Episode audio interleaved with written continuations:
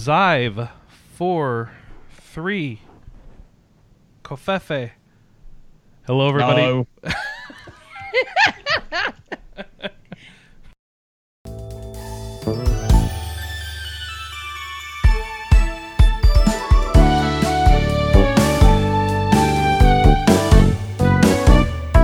Hello, everybody. Welcome to RPG Cast, episode 431 for the week of. What is the week? I don't have the sheet in front of me, Anna. Good job, Chris. Real well organized there. I failed. She ain't helping me either. Hey, we've all we've all been on vacation. Week of seven to eight, two thousand seven. July 8th, 2017. See? Well, nobody filled that part in. They always leave that part. Yeah, for the host. Well, what does the host? d- No one else can figure out a date. We're doing podcasts, folks. Anna Marie Privitere is here. But maybe not for long. Kelly Ryan, I Alice Wilkinson, Hello. uh, me and the girls today. Hello, Simon. Simon's keeping me company, so that helps. He's not a girl. No, I know. That's my point. He's helped. He's giving me strength. I've got my black cat here too. So Anna Marie and I had a wonderful staycation last week, and so thanks everybody for putting up with no episode because uh, that helped a lot. uh, did we do anything important, Anna? Um, We didn't even see fireworks. no, but we heard them. Yeah, we heard them, but we just didn't even care. It was just like, oh, let's just do nothing for four days. And it was That's pretty much what I wonderful. did. I played a lot of Final Fantasy 14. That's all I've been playing. You did a lot of laundry. I did a lot of laundry too. I cooked a lot. I played a lot of Final Fantasy 14. You're finally I- done the A Realm Reborn content. Yes, I've gotten two sets of credits for A Realm Reborn now. So I am in Ishgard, and it is time for Heavensward. Woo! Alice, Well, when, good luck. Alice, when can I start flying? Because they haven't let me fly Uh, yet. so, yeah, because the way flying works is um, you you basically have to attune to the winds in each zone. Oh, for goodness sake! All right, attuned to the What? winds. hey, it's the best way of doing flying. okay, No, the the best way is how WoW does it. what? Tell you we're not going to add it and then add it later anyway? No, that was the expansion we don't talk about. In Oh, this I see. Expansion, Not they, you. In this new expansion, they did it better because they told you from the beginning how you was gonna unlock it, and it was pretty easy content, and you get it across all of your characters. Okay. Well, they did it across all the characters last time too, in the Yeah. the expansion that shall not be named. Yeah, but that that was a Which, by the way, I still rank as a five out of five expansion because that expansion was amazing, and I love my garrison, so everyone else can screw off. But I think I I I like my garrison. I just don't kind of like that the, the entire expansion revolves around it. See, that's just it. I like the garrison too, but I didn't like the fact that there was nothing to do. Well, if you're a busy game player, you don't need. Anyway, 14. Let's talk about other old expansions. Heavensward. Actually, Final Fantasy 14. Man, okay, so here's my impressions, folks. Final Fantasy 14, A Realm Reborn. Pretty awesome up to the end of the 1.0 story. Then begins patch 2. point Hell and it is awful pretty much the whole way through. They have some good story hooks and some good plot ideas, and coupled in a bunch of just the most myriad, boring, rote, terrible, I don't want to do this anymore questing, especially for somebody who just wants to get to the next content area. And you're just doing boring stuff over and over and over again.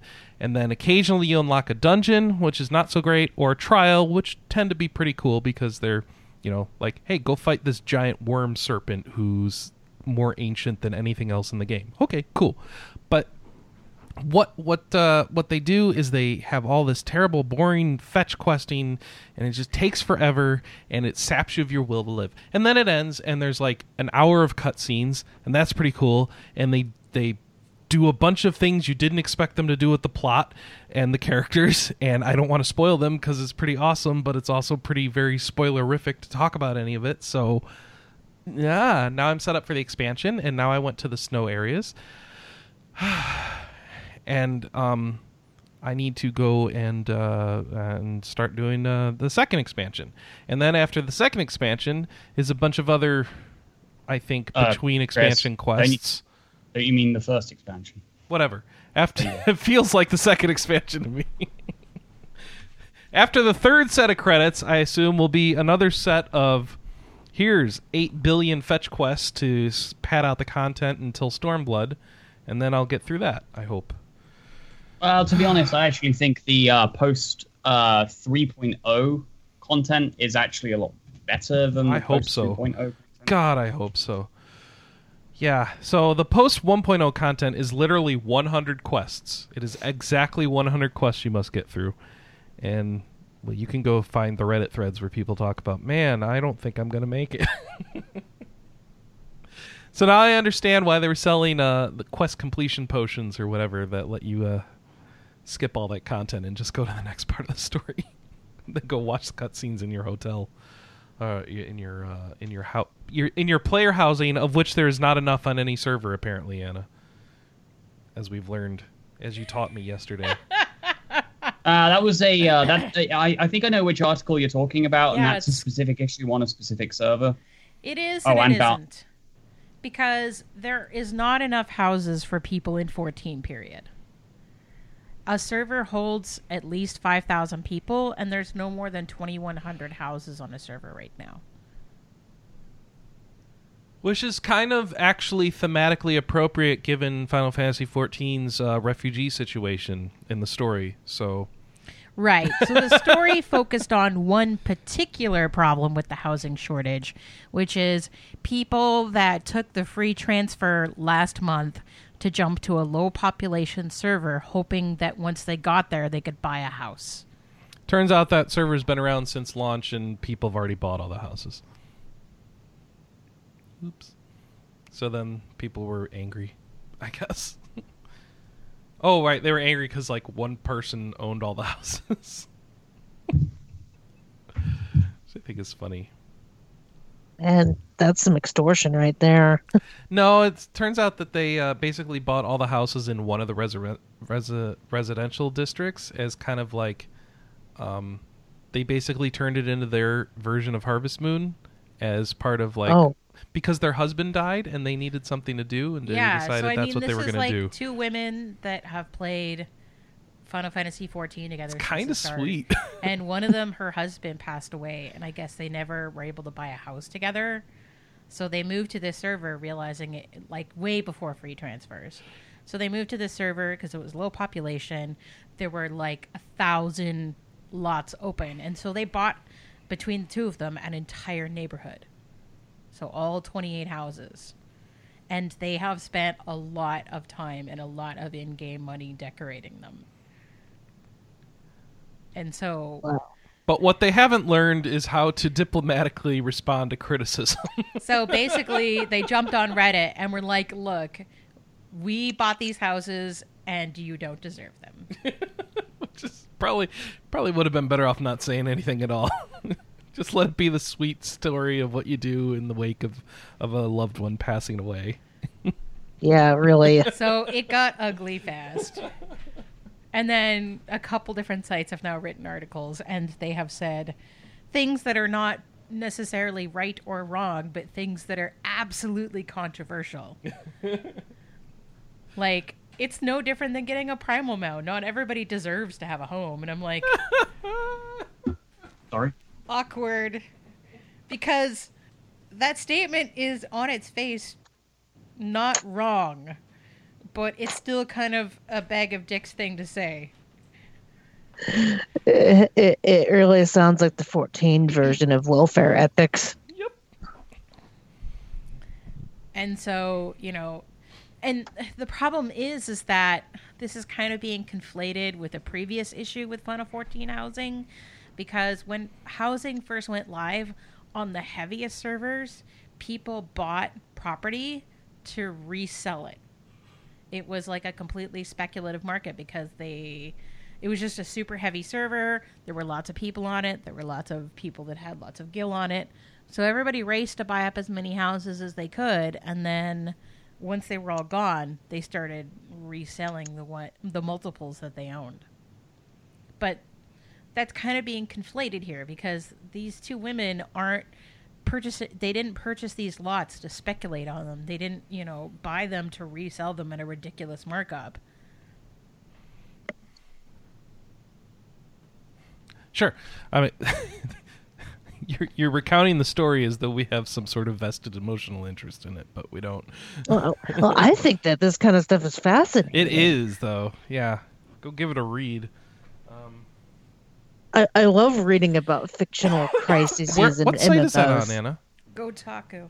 Well, it's spread all over the place because they've done a bunch of interviews now. It started on Reddit, Oh, everything starts on Reddit. Yeah, and then it kind of just spiraled out from there.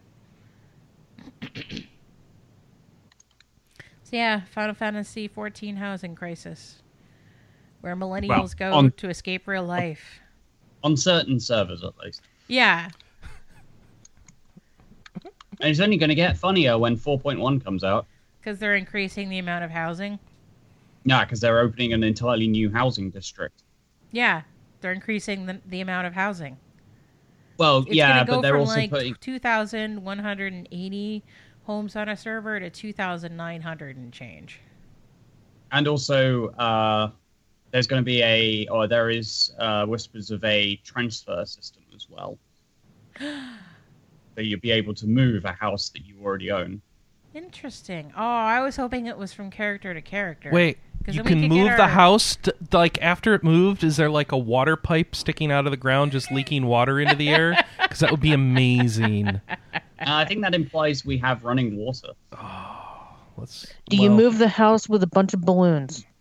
That works too. I hope so. i mean i've also been playing quite a bit of 14 What are you doing? well, i'm relevant things. stuff. yeah Alice is Well, I actually mean- at current content. well not only that but i kind of cleared everything at content level as well which Oh, is wow. not something i've which is not something i've actually done before because even when um Is this expansion a bit light on content? No, no, it's actually pretty much the same as uh, Heavensward was at, at this same level. Hmm. Um, basically, there are three expert dungeons. There are one more than Heavensward. Uh, two extreme primals, and the first of the eight-man raid series, a la Alexander. Hmm. Um, but before Alexander came out, I did do the two extreme primals, and now I haven't even done the two Heavensward ones yet. Okay. So, you know, I, I I think a lot of people have said though is that uh, the the two extreme mode primals that are in Stormblood are some of the easier ones that they've included. Uh, but I think a lot of people are seeing it as um, Square Enix kind of wants people to try out this kind of like tough eight man content, and stuff is going to kind of sort of scale upwards in difficulty throughout Stormblood. Um, and the the eight man raid series is a hell of a lot of fun. I I I mean I, it's kind of well known what it is, but I almost don't want to spoil it on the cast just because Chris will get to it at some point.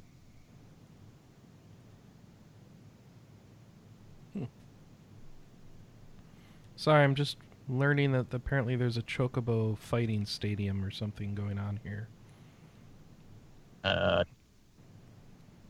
That's what it says. I don't know. Um, but I mean that's ba- I mean because I as soon as pretty much as soon as Stormblood came out, I leveled my uh, leveled Red Mage to seventy. yeah. Um, uh, Red Mage is crazy. How long did that take you to do, by the way? Not particularly long. Okay. Red Mage starts at level 50. So it's, it's not not a lot to go. I did um I did most of the uh sort of pre 60 stuff in uh Palace of the Dead. And I did uh 60 to 70 through a combination of the main story quest and PvP. PvP awards EXP Mm-hmm. So they changed it. They just patched it a little. Yeah, they changed it because uh, it turned out that um, PvPing was actually like one of the best ways to level. Period, Mhm. and it just meant that there were a lot of people AFKing. Yeah, I They tried that. the You actually the AFKing doesn't work very well. You they kick you out very fast if you're not. Oh yeah, yeah, yeah. But when I say AFKing, I mean like effectively holding down the S key with a drinky bird or something. I don't know, but there were there were quite a few AFK people, and it was annoying. And it was annoying the people who actually do PvP. So That um, said, yeah, that said, the Yeah. changes to the PvP system have been pretty good. So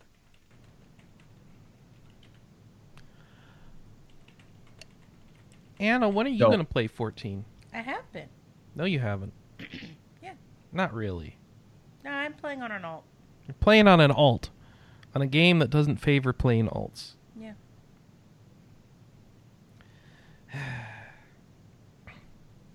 When are you going to actually play and get to like Stormblood? Well, I was playing my main this week. I got uh 30, and uh, I'm now jumpy. You're now what? I'm oh, now jumpy. you're a dragoon. Yes. I thought you needed to get to Ishgard to open dragoon. No. Huh. You just have to be level 30 and be jumpy. Like there's literally a quest before the Stormblood expansion where they're like, "Hey, I'm a dragoon." no, there just happens to be a main character who is a dragoon in Oh, Stormblood. okay. sorry, in Heavensward. The uh, the three Heavensward jobs were Machinist, Astrologian, and uh, Dark Knight. Oh, okay. I thought they were like, "Hey, look at me, I'm a dragoon. Don't you feel jealous?" Um, fine then. So what? When did Ninja come in?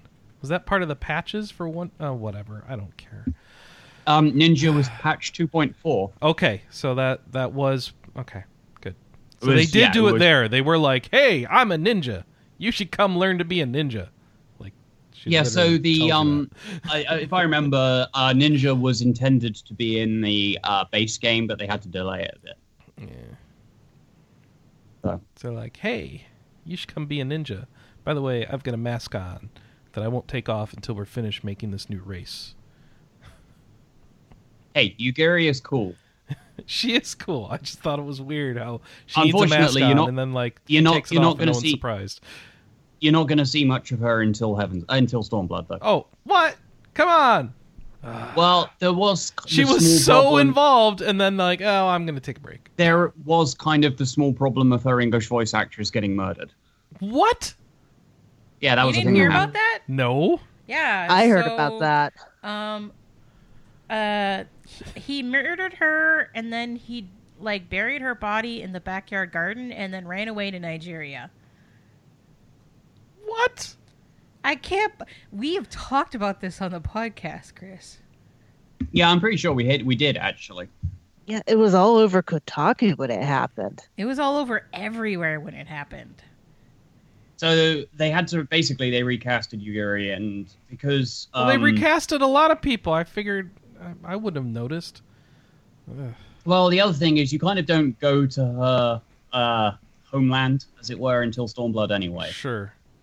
because you know you get to go to Weedville. Come on down to Weedville. Oh.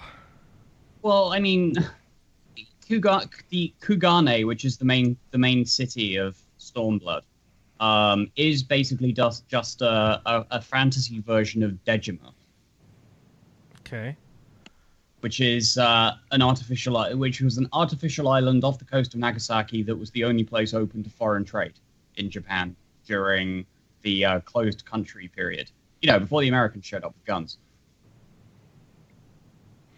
boats, Yeah. gunboats. Gunboats. Yep. No, I remember from every anime ever in the. uh Oh, I was thinking of um, the history of Japan video. Oh, okay, sure. You know, Like, the funny it- one. I, I doubt he's seen it. Any any an, any good anime set in the Meiji Reformation gets to the point where they talk about gunboats. Yeah, so, because Kugane is is located to the east, uh, sorry, the western side of a, a, a sort of a Japanese Asian themed nation, and is the only port open to foreign trade. the implications are there. Jeez. Oh What? goodness! Did Alphinaud's voice actor die too, or did they just No, change they him just just replaced him. because?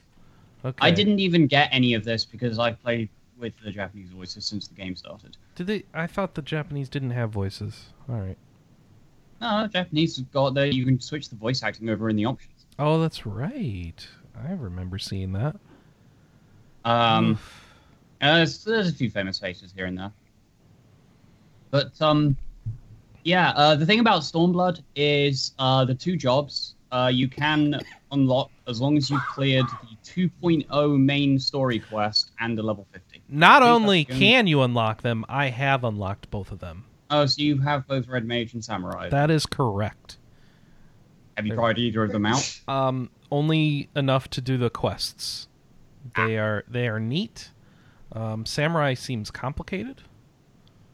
Well, not complicated, but it just seems very cycle driven, and Yeah, it's Samurai has a rotation, has a you know pretty well defined uh, rotation, and also has a lot of interactions with its little gauge.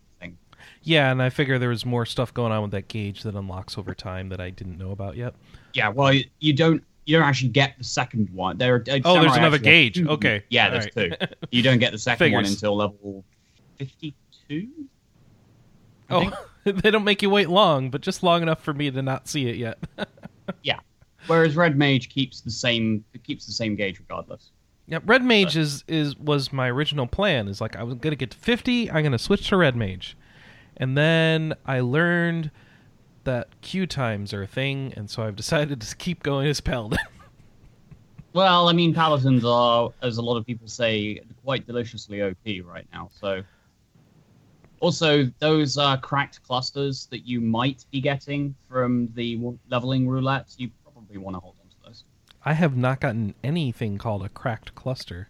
That's because they only got added on the uh, the patch just gone, or the maintenance just gone.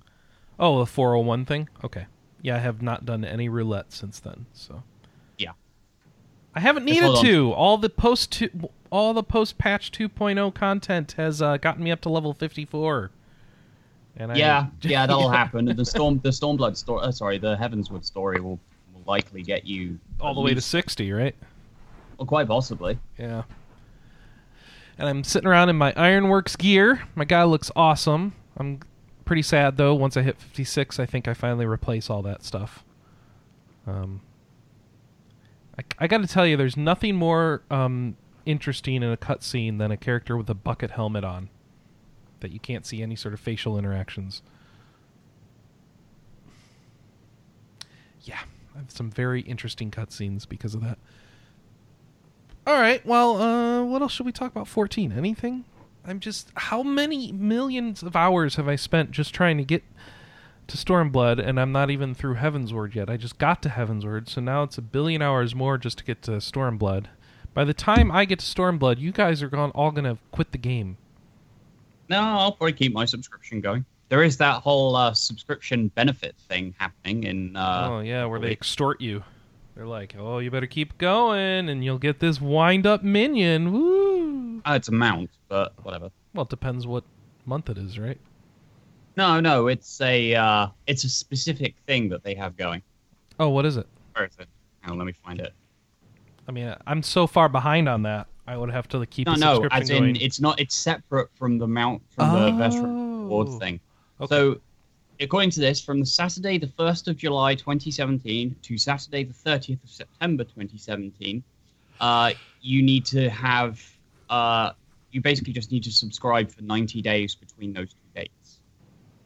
okay. So if you pay, so if you pay for a three month subscription during that time, it'll count. what do you get? Just a mount, cool mount. Uh, you get a you get a flying mount Falcon,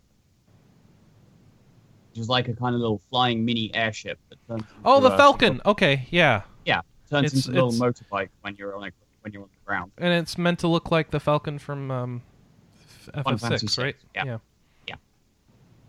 You also get a uh, an airship mount through the Heavensward story as well. Oh, I, I would hope so. Actually, it's actually one of my favorite mounts. I want a black chocobo. Is what I want. Yeah, you can get one of those from a quest in Ishgard at level fifty-one. Oh, really? think it is. Okay. Yeah. Uh, I probably you have to had do some story quest to open it up or something. So Yeah, I think you actually have to be in Ishgard properly, uh, get to that story, and then there'll be a quest. Uh, I think it's just at the Chocobo stable. I hope I can upgrade my current chocobo because he's been fighting with Yep, me. there's another quest for that as well. It's like I need to install better oh. wings on him. Yeah, you're just Hmm. fly. Bralbon Hey, I mean, could use some work like that too right now. Actually, it, the uh, the the the fat chocobo can fly. Uh, so yeah.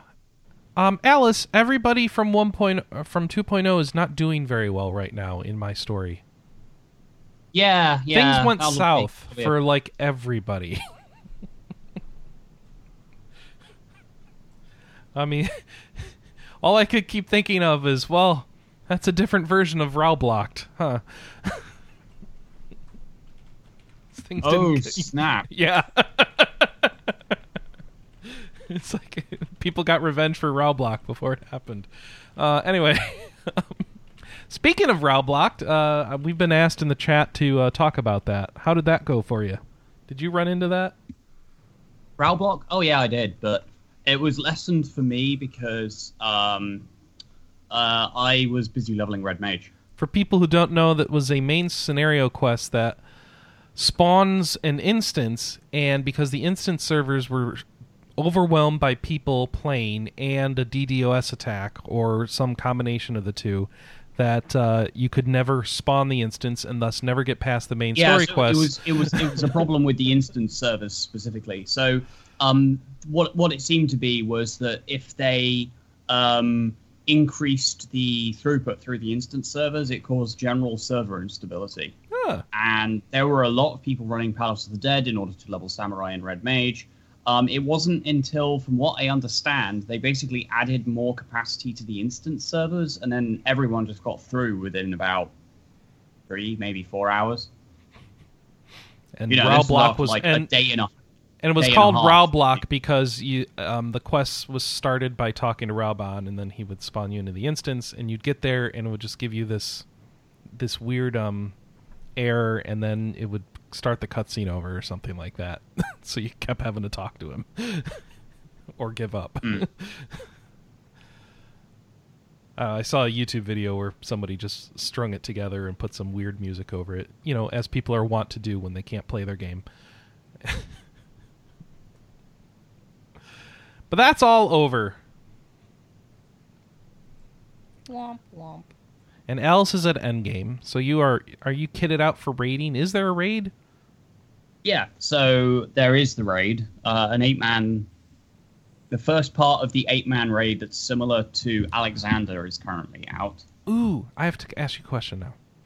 Do I Go need on. to should I do like the old can I do the old 2.0 raids or the 2.x raids? Is that a thing I can So still do? Should there are I? occasionally there. Are, well, we occasionally have done uh, binding coil runs, but we normally do them unsynced because doing them synced is a recipe for pain and misery. Yeah, no, I don't want the legit experience. I want the overpowered experience.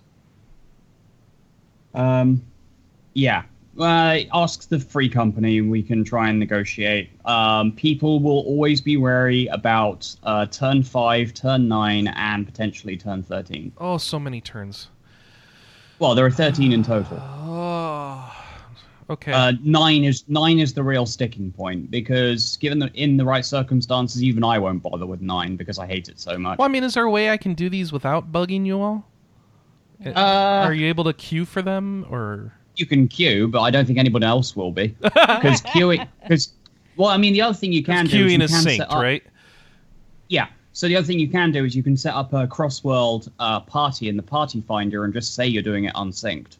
And there, you know, there will be people who haven't done it or they want the drops for glamour purposes and things like that, and you'll be able to get people together. I've been told Yeah, the that question is- are the most important feature of Final Fantasy 14. I- the the important thing to remember, and this is especially true for turn nine, is you may still have to do mechanics. Um, And this yes. is especially true in turn nine's case because turn nine will just straight up murder you if you don't. Mm Mhm.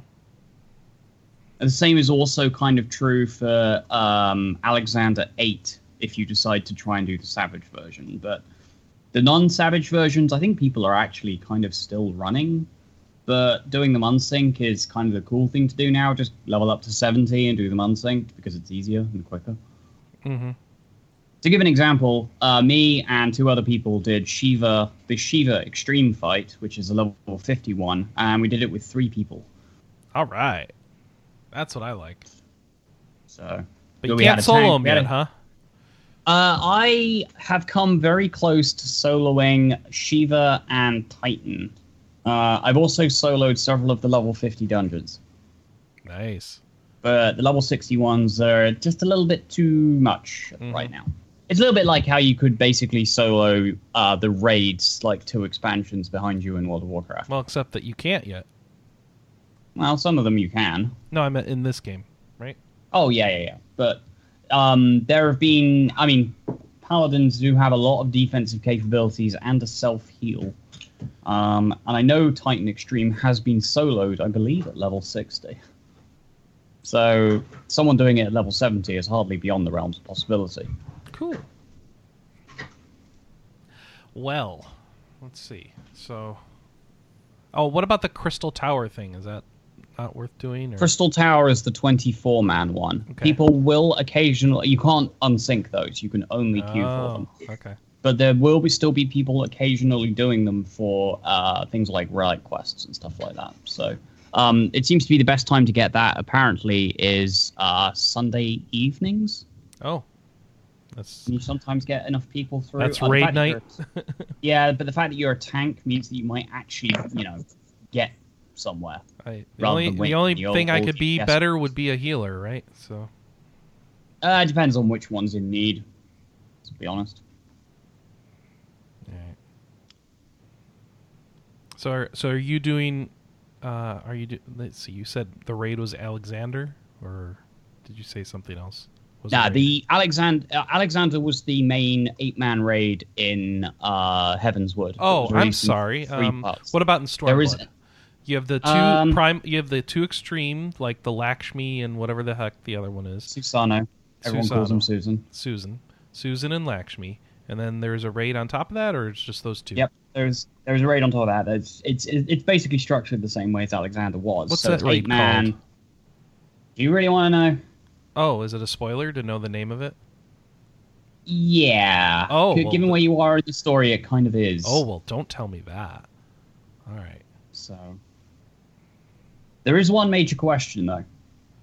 Oh Do you like Final Fantasy V? yeah, You're gonna love it. yeah. Um, Hey, I saw because there's a chicken Cryle in this game or something. named Enkidu. There's a Oh, lot yeah, of yeah. there's a lot of FF5 references in this game. Well, yeah, outside of the FF6 ones, the and all of the other stuff, you're going to be running into a fair number of Final Fantasy VI ones in um, Heavensward. oh, okay. Well, I mean, given that there are three optional fights literally called the Warring Triad,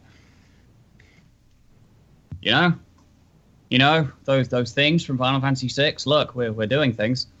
The Warring Triad. No. You know, the three statues that Oh, Kefka moves out of position. the to War of end the, world. Magi. Yeah. Okay. Yeah, so all three of them are bosses in uh, Ah, 14, cute. Cool. complete with Final Fantasy VI remix music. Ooh. Excellent. Ooh, is it dancing? Is it Dancing Mad?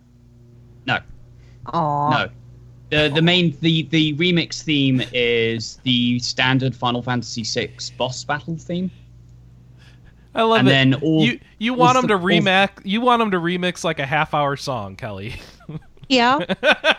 And then uh, the all three of the all three of those fights, um, so Sephirot, Zurvan, and Sophia, the original names for the three Warring Triad members, oh. uh, are all all have their own unique themes as well.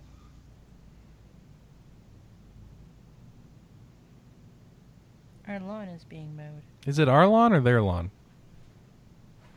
Yeah, well, whatever. Our lawn. Cool. So I have plenty more 14 to play, and you're still playing 14, Alice, even though you're kind of done with the content, huh? Um, Hey, I've got other things to level. oh, other jobs. You gonna level all the jobs? Or do you, Yeah, why not? or are you gonna work on being an omnicrafter, maybe? I am a terrible crafter. Oh, I have alchemist at like 52, and that's it. What's up with that? Not not a fan of the crafting? Um, it's not that I'm not a fan of it. It just takes some time investment that I'm sort of, you know, Uninterested in making. Not at the moment anyway. Mm. Hey, maybe if I run out of other things to do. It doesn't sound like you're close to that. no. Are You gonna play any more 14, Anna? You gonna stick with it? You gonna Yeah. get to Stormblood? Yeah. You're gonna get to Stormblood this week? No. No, But I No, will you're not. get to Stormblood. sure you will. We shall see. Okay. Kelly, you uh wait, who's next? Who are we talking about? Because it I don't me. know. Kelly, what else are you playing? Um, I've been binging a lot of WoW lately wow. because yeah. Well, they put in.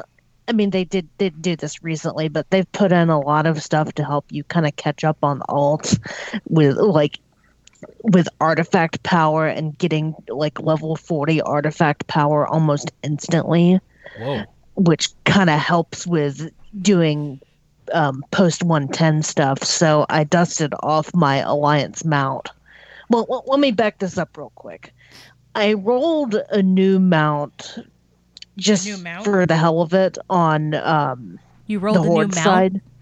No, I'm sorry. I rolled a new monk. She rides her alts around actually. Okay, just Yes. So that yeah, they are mounts. to I, her. I I rolled a new monk on the Tauren or on the horde side. That's a female Horde Tauren side? that I named. I named Fizzle Beef. Fizzle beef. And if anybody gets that subtle MSTK MST3K reference, I commend you. But I realized that I kind of wanted to run around on the tiger at low level. So then I dusted off my alliance mount and started Your got him mount? to, No, my alliance sorry, I cannot talk today. My alliance monk. I'm just imagining like uh, um, a Tauren riding a gnome around. That would be hilarious. But no, my alliance monk so that I could get him to 110 so that I could get the tiger class mount. So then on the horde side, while I'm low level, Where's I could that? run around on the tiger. Mm. And I just now got that. Okay. And I forgot how much I love playing monk because they it's pretty much like having a beat 'em up in WoW. So you Love just their- spam buttons. Yeah, I love their spinning crane kicks and Spinning stuff like that. All right.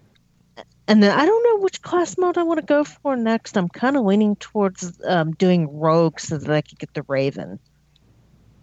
I hear they do it from behind. Yeah. Yeah. So I've been playing that. That was kind of my entire 4th of July weekend was just running around on my monk leveling and doing quests and stuff like that. And I'm glad that it only took me a week to do the entire quest chain, chain that it took to get my class mount on my monk. And then I'm, I've been playing that. And then for JRPG July, I decided to finally try to get through Tales of Zestiria. Oh. You'll be Does the story ever clean. pick up in that game? I don't know. I forget where I stopped. I never finished. Did you even start Zestiria? I yeah, don't think so. Zestiria's the one I played. Are, are you That's sure? the one. Yeah, that's the one where you're like um, the uh, what- Shepherd. you're the shepherd. Yeah. Oh, and you You're can the shep- see the things that no one else can see.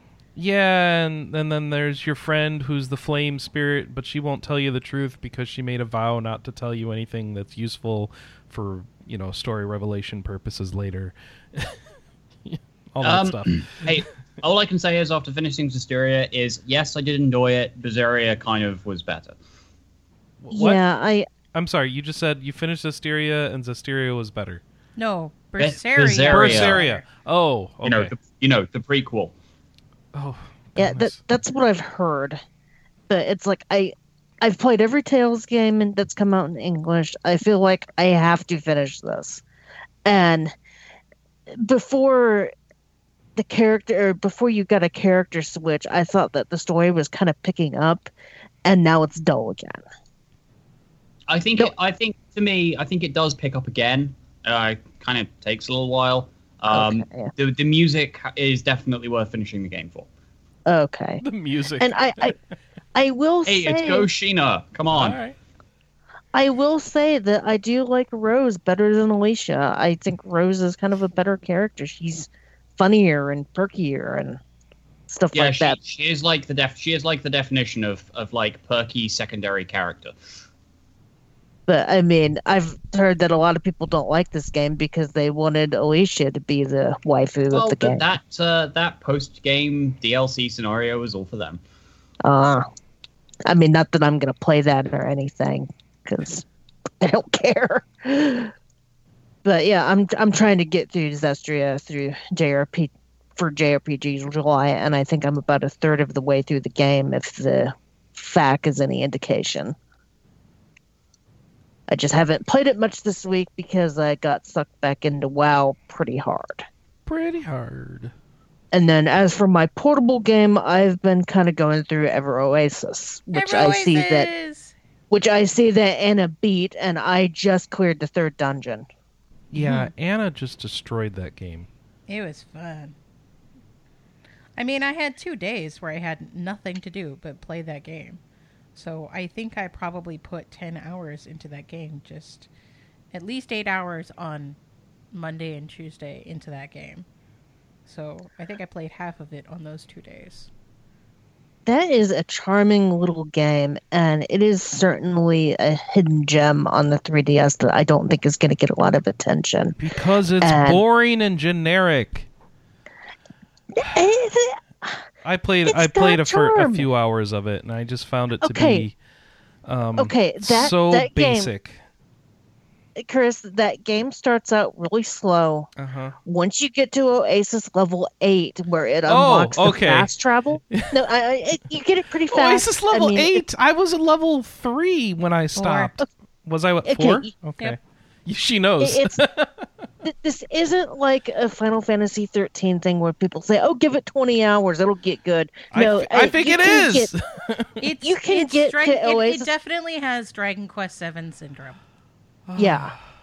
When you get to Oasis level 8 and you get the ability to fast travel throughout the entire Oasis and not just your home, that helps things a lot. And you also get the ability to mass update all of the shops. with Here's my problem, Kelly. You're talking about f- fixes to the systems I didn't have a problem with. I didn't mind Okay. doing the leveling up of my town. That's the fun part. That's where I make myself stronger. I like to hack and become overpowered in games. Therefore, I like investing time in making myself and my town stronger. What was boring to me is the combat and the dungeoning. And it's just like, oh, I'm running around, whack, whack, whack, whack, whack. Hmm. Yeah, it gets harder faster. Okay. Yeah, the combat does, could, could use some improvements. It is a little dull and clunky. I don't think it's And- clunky, but I definitely do think that it's basic. I mean, it it's Zelda light. It's not Zelda like, it's Zelda light. It has a dodge roll. Yeah. Alright, so and trust something. me, you have to start using that a whole lot. Oh, I was already using it a bunch, but that's the right way. I don't want my HP bar going down at all. No, if if I do have a complaint about the game and the combat as a whole, it's my god, make me figure out what characters I need for a dungeon and let me stick with those. Have we explained how this game works for folks? Not really. Can somebody who's an expert explain it? Oh, does that mean me? I think so, Anna. All right. So the game has kind of two distinct portions to it that are that get intertwined together. So you have an oasis, which is like a little town, and um, people come to visit if you satisfy certain prerequisites, and that can be sleep four time four for. Oh, let's four be honest. Most of the prerequisites are just Build progressing the story. No. Um, so there's some that are I mean, people will just start keeping going along as long as you're doing what the story tells you to That's do. That's not true. You can and will bottleneck oh, all right. because I know I know because I did. So, how did you find out what you needed to do then? So and I keep cutting you off when you're trying to tell me what you need to do. can you shut up for two minutes and let me talk? Excellent. Yeah, I can do that. All right. I will totally let you speak now. I think Uh, I think we need to pause the podcast so I can go over there and like stick a sock in his mouth. All right, go for it. I'm moving the mic away. Okay. I've moved it away. You move the you move away from the mic so you can breathe. I don't. I think he's holding his breath. All right. So as you progress through the game, some of the content is locked behind story, but the majority of it is locked behind doing the things that the that build up the village. And so for some villagers, it's really simple. You meet them out in the wild, you tell them that there's an oasis, and they show up. And that's as simple as some of the earlier characters. But as you progress through the game, you get characters that require um, either items that are dropped by enemies, or they want you to go out and kill a specific enemy. They want you to kill a specific type of enemy a certain amount of times. Um, they might want you to have certain shops within your oasis, and they have to actually be planted. You can't just have the person that runs the shop in your town. So I actually ran into a problem because I don't have enough space in my town to have all of my bloom booths out. And someone came to town that wanted like drums and whistles and I forget the third thing. It was all uh, instruments. And the Yeah, problem manage- was the problem was is I didn't have all those shops down. So then I had to like um, you know, figure out which of my bloom booths that I could temporarily pull up and put down the ones that he wanted. And then did I want to go back and pull them back up and put the bloom booths that I previously had there? Yeah, that part of the game, managing them, managing them, and managing like who you want in your garden can be a little bit tricky. It is because um, the way that the and so as you unlock more people to come live in your oasis, and you don't just get seedlings who run the bloom booths, but you also get um, three different animal races, which are um, Drauk and Circuit and uh, shoot, what are the bunny people called? Oh, it's, it's L something.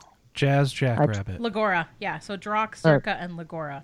As they move into town, they will not grow shops, so they won't be bloom booth owners. But you can send them away on expeditions. And expeditions are a great way to gather up the items that you need to restock the shops.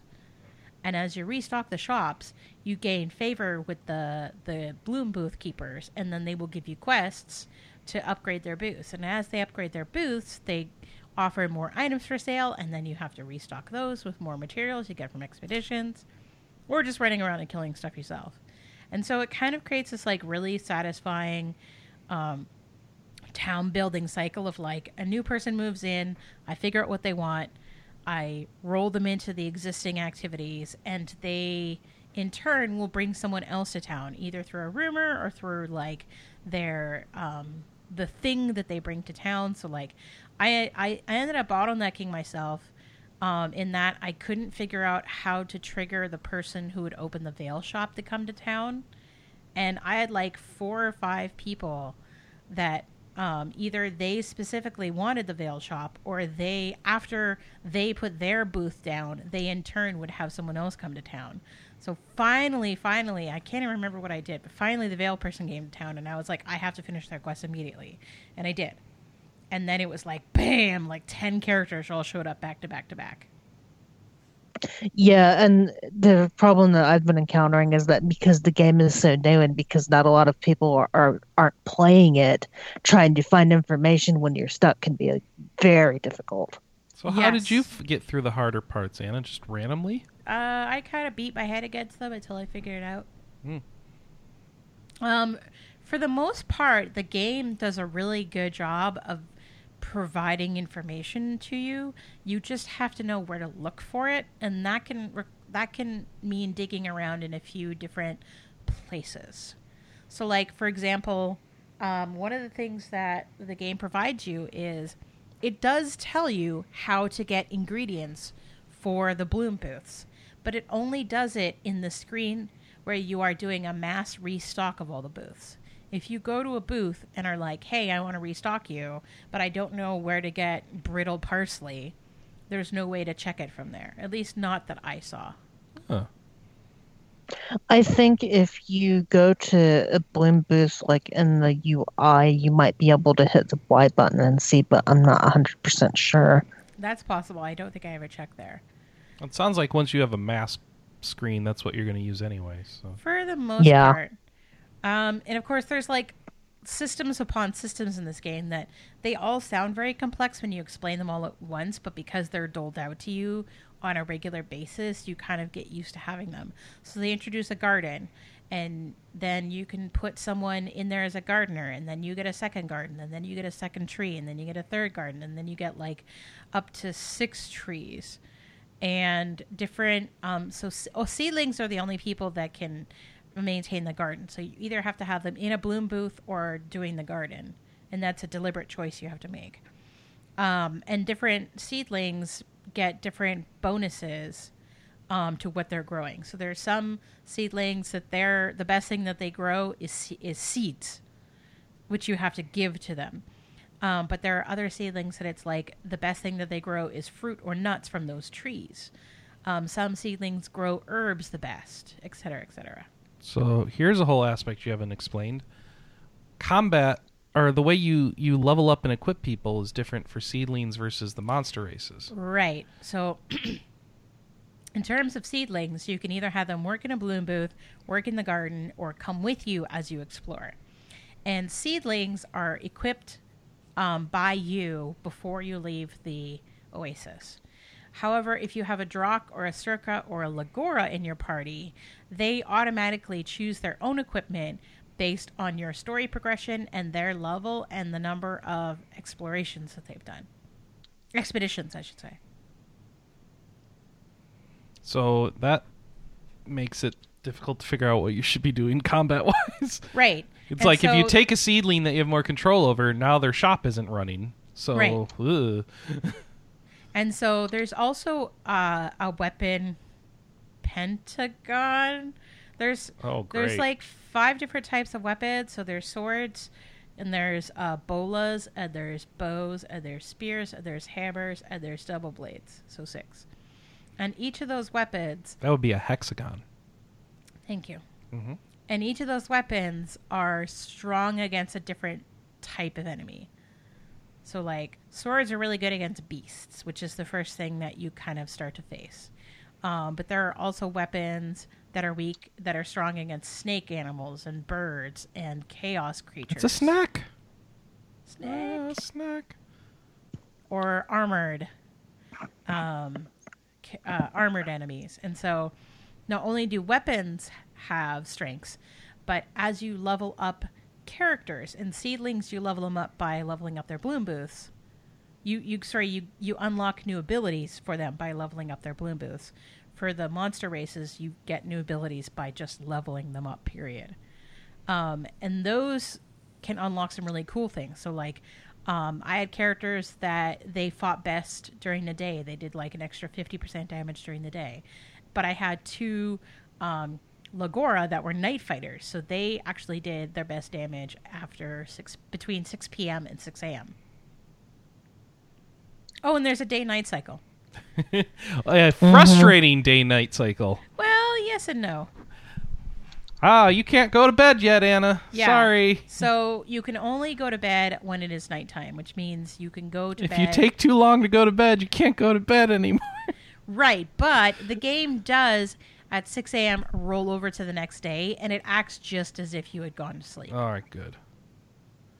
So you're not missing out if you don't go to sleep. But if you're like you have n- literally nothing else to do, but it's not late enough, you can't advance to the next at day. the same time, there is never really a point where oh, you there have- is where I am. Oh no, Chris, you should have gone out and started farming. I don't need that cactuses. many cactuses. You do I had run out so of many stuff extra. so easily. because the next time that you your oasis leveled up, you would start unlocking crafting, and you need cactus stuff for all of the starting crafting, particularly I had health crafting. potions. Oh, I didn't. I didn't need potions. You will need them, yeah, you will. and like the first four Nope, booths. I'm that not you playing open that up- game. I don't need. 'em. The first like four bloom booths that you open up all require some sort of cactus thing. Or Mm-hmm. you can go out and get leopard fur. Or you could go out and explore and find new seedlings because not every seedling or not every person that comes to your oasis comes via a rumor. As you explore through new areas, there will just be people that are were hanging no out new there. areas for me to explore yet. I actually kind of doubt that. You you have to look pretty. Um, some of the caves are kind of tucked away, but they're there. Yeah. Oh, okay. Did you know that there's like five exits out of that starting area alone? No, Yeah. I didn't know I was allowed to leave the starting area. No, no, no. So there are five different places to go to within the starting area. Yeah, I only had four. Yeah. And did you go through all of them? Uh, yeah, to the extent that I could. There were some places that were locked for story reasons, Okay. and I, I just like I said, like we commented earlier, I needed to progress the story more, and it's a slow start, and I need to get It to is Le- a very Oasis. Eight, and I bet you all this stuff you're talking about would kick in. So And I- I, I will definitely say that game has like a drudgingly slow start. It does. That is like the key weakness of the game. Is holy crap, it takes forever to get started. But combat. So you go out into the wilderness with a three-person party, and that can be any combination of seedlings, Drauks, Circa, Lagora. Um, and you can very easily switch between characters with the up button on the D-pad. And so you can control any of the three characters that you want. Um, there's a lock-on system. It is very Zelda light. Um, there's a lock-on system, and when things die, they drop items. And um, when you go back to the Oasis, you gain experience. And so then your characters level up and unlock new attack combos. So as you love, when you first start out, you can do A attacks or X attacks, but when you level up or progress through the story, you start to unlock new attack combos, which is you know like if you press A but A a bunch of times, or if you press like A A X A, stuff like that. And all of the controllable characters get combos too, not just your main character. Yes. And so, also as you level up and progress through the story, you also unlock um, SP abilities. And so, SP abilities are a huge variety of things. Um, and it's everything from a buff to your characters to a debuff to enemy characters to special attacks that do um, like damage to maybe a different enemy type that your weapon is normally strong against, to a stun, to a heal, to all sorts of stuff. Oh yes, and every um, seedling has um, one of like six or seven abilities. So as you go through different uh, dungeons, and I use that term lightly because it's kind of like any area with combat. Um, there are different abilities that need to be activated to progress through or to get special rewards.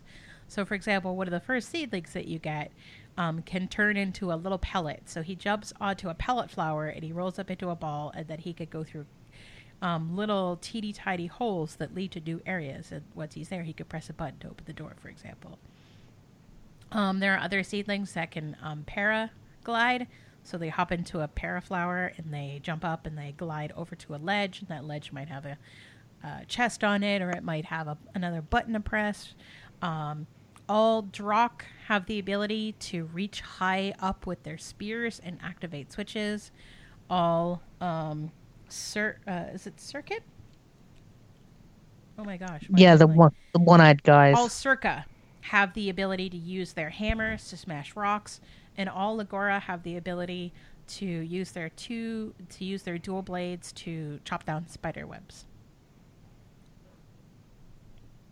it's cool because one of the things that it does is you can teleport back to your oasis at any time using the aqua warp and the aqua warp is kind of like a bookmark so if you're in the middle of a dungeon and you realize that you need someone who can put up a leaf wall to continue moving forward in the dungeon, you use the aqua warp, you go back to the oasis, you put that person into your party, and then you aqua warp straight back into the dungeon. Well, you forgot about how you have to fix their equipment now. Probably not. Okay. I'm pretty sure it auto equips. So Oh, okay. it tends Stuff. to give them the best thing you have in your inventory. And it inventory. de-equips the person you swap out. I hope. that I'm not sure about. Mm-hmm. But it tends to But you- give the person that you swap in the best person that the best item that you have for them in your inventory. So what weapons the other seedlings can use are locked to the type of seedling that they are. So if they're a bola throwing seedling, they will always only equip bolas but you as the main character can equip swords or um, magic wands or bolas or bows.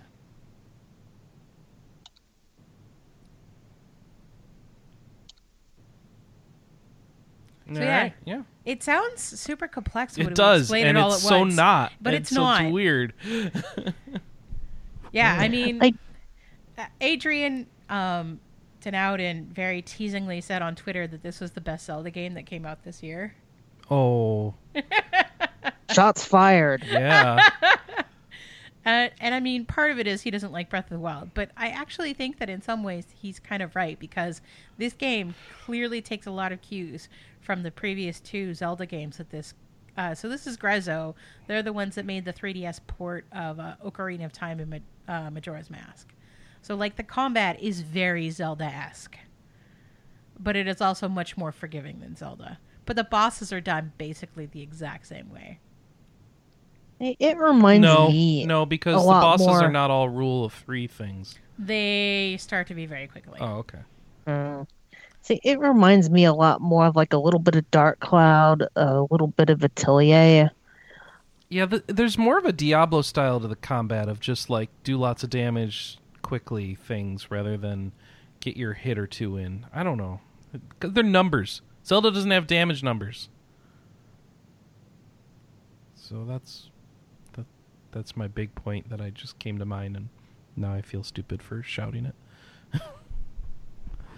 Hello? If I had to complain about two things about this game, one, the character swapping drives me up the wall, hmm and two, the um, you see a lot of things that clearly you don't have the ability to get to it yet, and because the abilities are kind of so all over the place to me, it doesn't really tell you like, okay, am I going to have to progress the story to the get this ability, or am I do I just not have the right dude yet? I don't know if Anna encountered that or not. Sorry, could you repeat the question, please?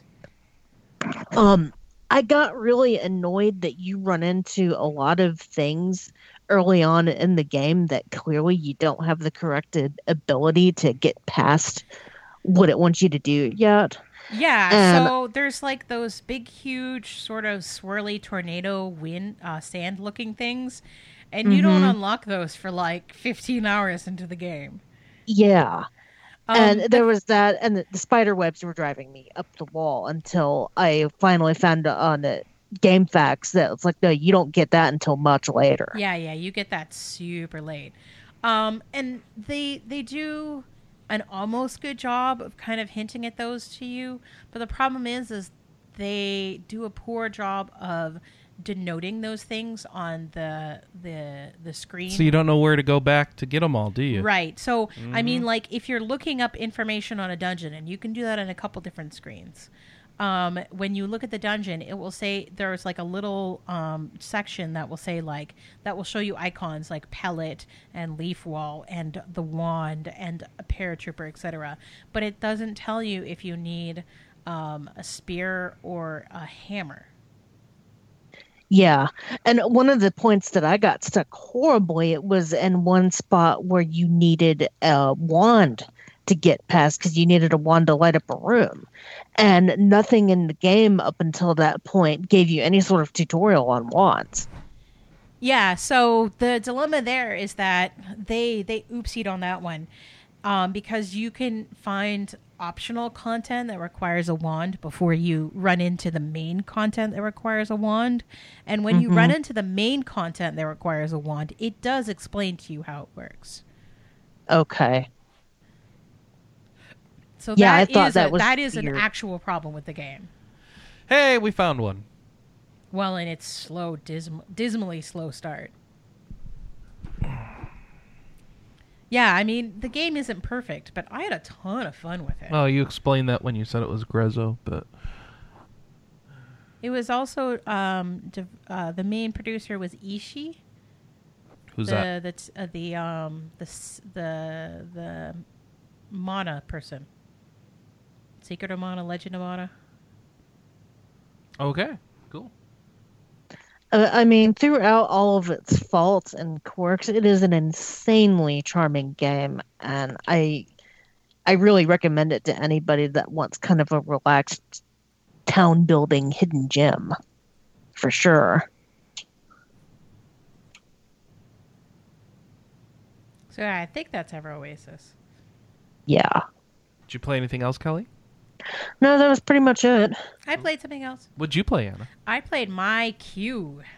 My Q. What is Yeah. MeiQ? My Q. Hang on, let me get the full title of this. Did you actually finish that? I did. Oh my gosh. I finished it on July uh, on June 30th so that I could start Ever Oasis for Right. TFPT July.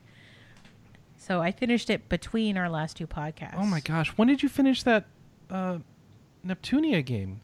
Um, the day of our last podcast. Oh.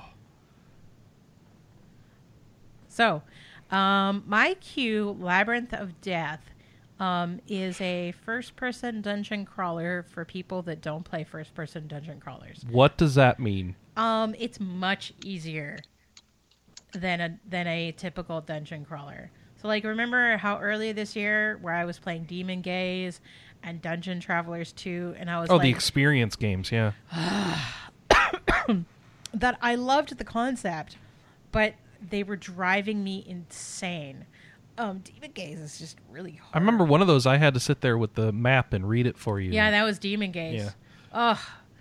I just I could not handle that. That was like a level of challenge that I just was not prepared for or interested in.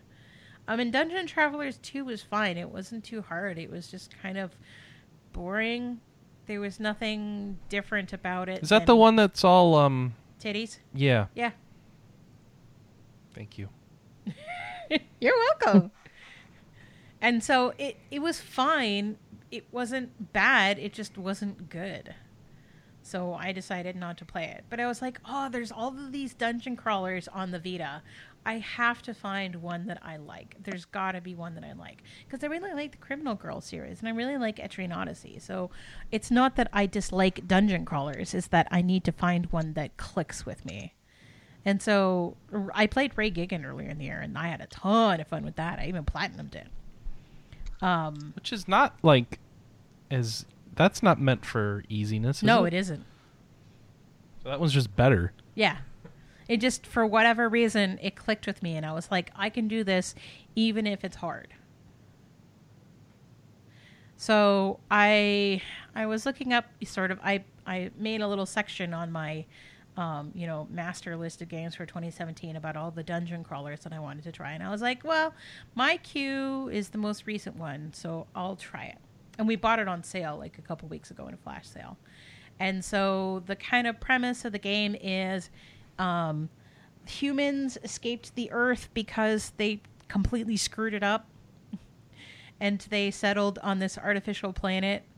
Um, but for whatever dumb reason, they decided that they would make it so that the planet had to be wound every X number of years. And so Okay. um, because of the way that this planet was constructed, certain people are born with magical abilities. Oh goodness. Yeah. And so their magical ability is that they can connect with artificial life forms called guardians. This is MeiQ we're talking about? Yes. Okay. And so um, at the start of the story, everybody gets a guardian stone and has their own guardian. But slowly but surely, everybody's guardian stone breaks except yours. Uh-huh. Um, but you keep gathering up guardians, so you're like, no problem, I'll just loan you a guardian. And so you kind of go from like five individual girls kind of doing their own thing to like a singular party of five. And so you have to go through these different towers, and at the end of the tower, there's a spring where you get a blessing, and once you've been blessed, you can go um, down underneath the um, temple and wi- rewind the world. Why are you spoiling the game, Anna? That's like the first five minutes, Chris. Oh, okay. Like they literally tell you, "Hey, this is the entire plot of the game." Oh. Um, Surprise! Spoilers! Plot twist. There's a bad guy that doesn't want you to read. No. Rewind or- no. So he interferes with you regularly during the story.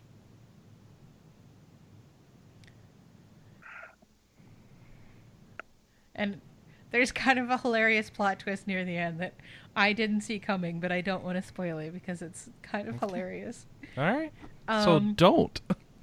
So yeah, it is a first-person dungeon crawler, kind of like um, Etrian Odyssey, um, where you kind of walk through a dungeon from square to square. The map fills itself out. It fills itself out.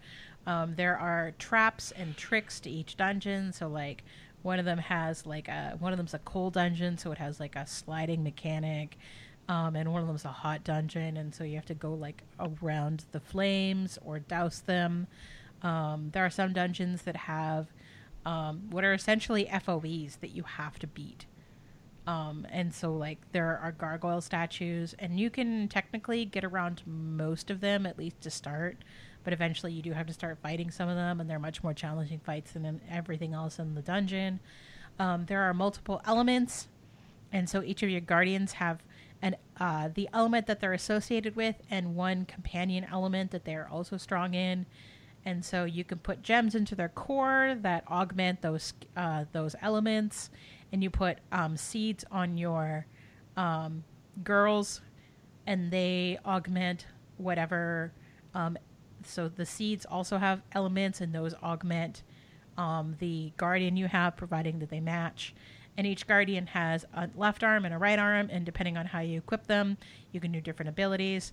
And so what I did is is um, by the end of the game, I had found a pair of arms that um, if you Wait, wait. A pair of arms, Anna. That's a Switch game. I know. That's different. So I, I I found a set of arms that if you equipped two of the same on left and right, you would get an ability that did ten attacks, ten smaller attacks. And then what I did is I loaded up that guardian with gems that allowed um, them to attack multiple times in a turn. So anywhere from two to five times in a turn. Yeah. So um, there was a chance that I could do up to 50 attacks in one turn. So that kind of decimated everything. Did it? Oh, yeah, and that ability not only did it do 10 attacks, but it did 10 attacks that were divided between two to five enemies. So you just destroyed that game by the end of it. Yeah. By the time that I realized that combination, um, I could take on like basically any enemy except if they were like completely resistant to wood, which like nothing is. Hmm. Particularly none of the bosses. So I beat most bosses in two rounds, which was one round of buffing and then one round of attacks. Hmm. Well done. So yeah, I broke that game real good, real quick. It feels good, right? It did. Um, my only sort of complaint, air quote complaint, is that in the middle of the game there's a huge difficulty spike. Um, so basically, uh, I was at level 25 and I couldn't beat the the boss that I was going up against. Um, and part of it was I didn't have enough materials and money to either um, craft new arms or buy new arms or um, buy upgrades. And so what I did is um, I have a feeling that they knew that this was a point of uh, pain because there was like a very specific place that I could go right outside of a teleport point, and I could put on a monster um, lure and basically walk back and forth and kill things. And I basically went from 25 to 35 in less than two hours. Wow. So I just like popped on Netflix and grinded for a couple of hours. Netflix and grind. Netflix and grind. so yeah, I had a lot of fun. It was very lighthearted. It was not too hard. Um, when you are defeated as a party, um, you just go back to the end. That's it. Oh, that's not bad. You lose nothing, ah. and you don't get a game over, which was the nicest thing because every once in a while I would go into a new area and not be familiar with the enemies, so not know how to address them, like um, which guardians that I needed and which arms that I needed for their weaknesses. And so I would get kind of ruffle stomped when I first moved into a new area. Also, there are in every dungeon there is one particular enemy that's harder than everything else around it, and so figuring out how to either to run away from those or how to beat them um, is super important. And I was a little slow on the uptake for those. But yeah, overall, I had a lot of fun with it. It didn't take me very long to finish it. I think it took yeah, twenty three hours is what I have on my spreadsheet.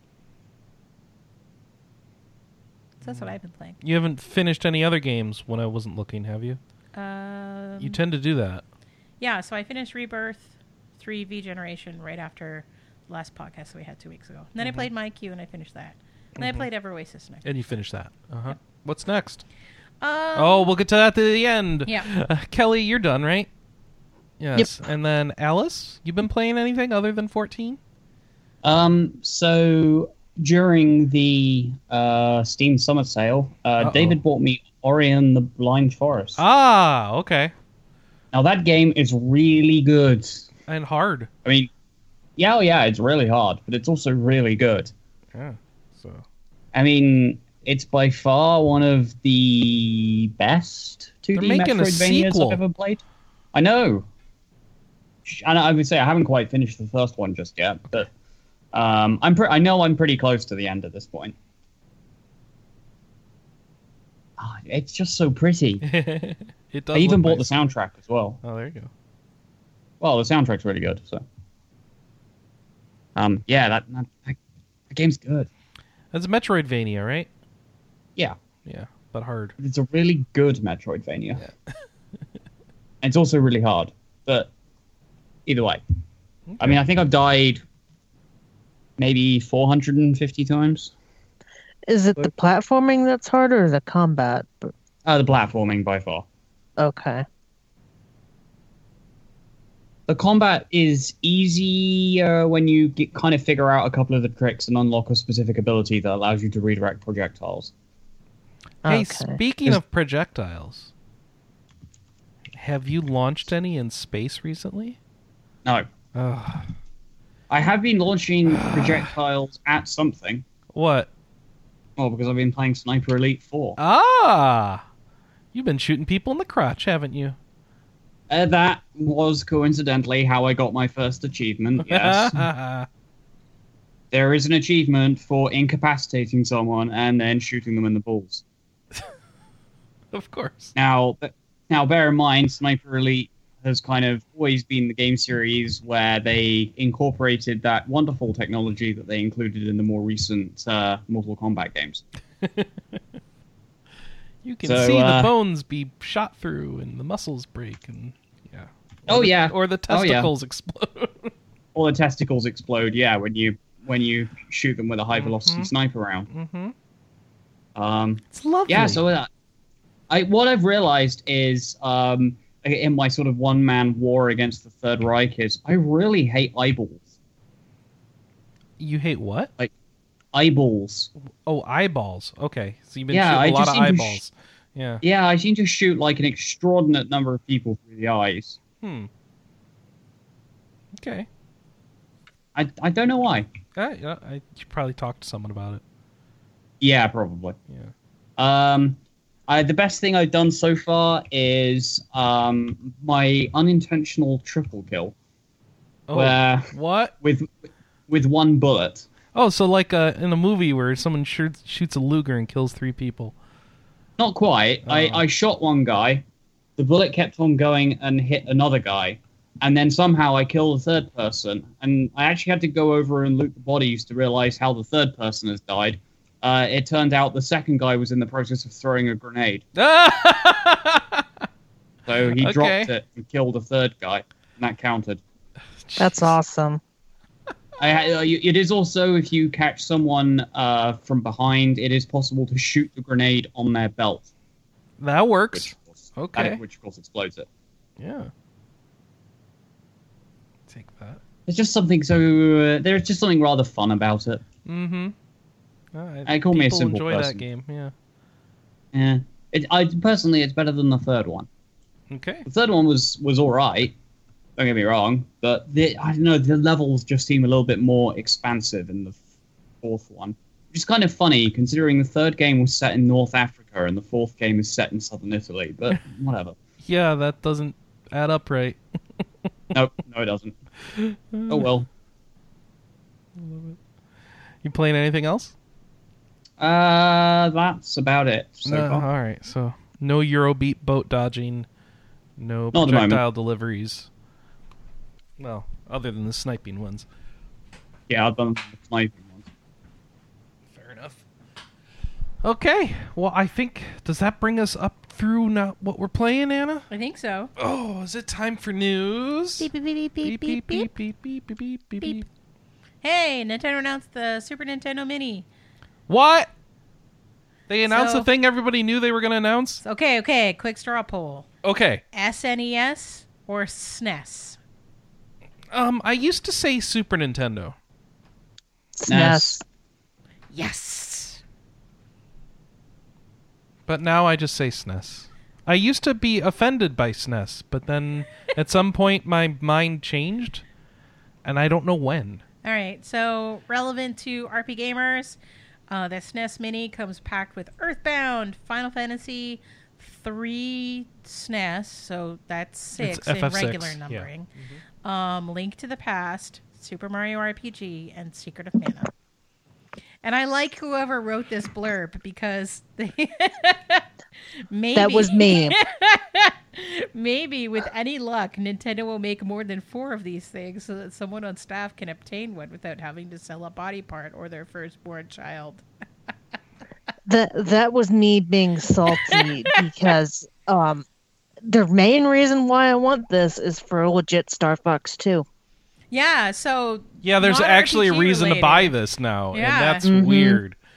That so they're not gonna. It's the first time that um, Star Fox Two will be released everywhere. It it was a completely unreleased game up until now. I bet you can find the the ROM.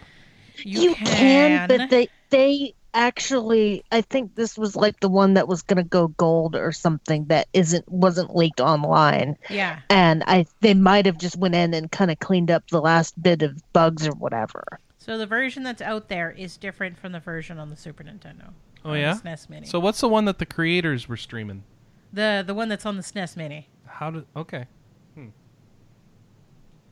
But yeah, I've got alerts set up in Amazon, Best Buy, and Walmart to tell me when this thing goes live. So this thing is not pre pre orderable yet, right? Correct, and it I- no, probably it- not in the U.S. In the U.K. it was.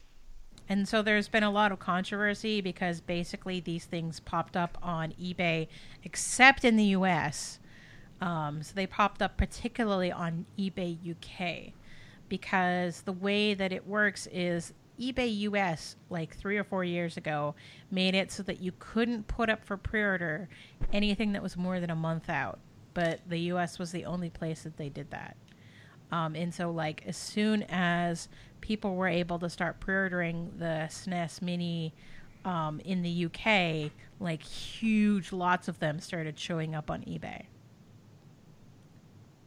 And for some, for for whatever dumb reason, um, Nintendo UK, along with a couple of other places, were allowing you to pre-order more than one per order.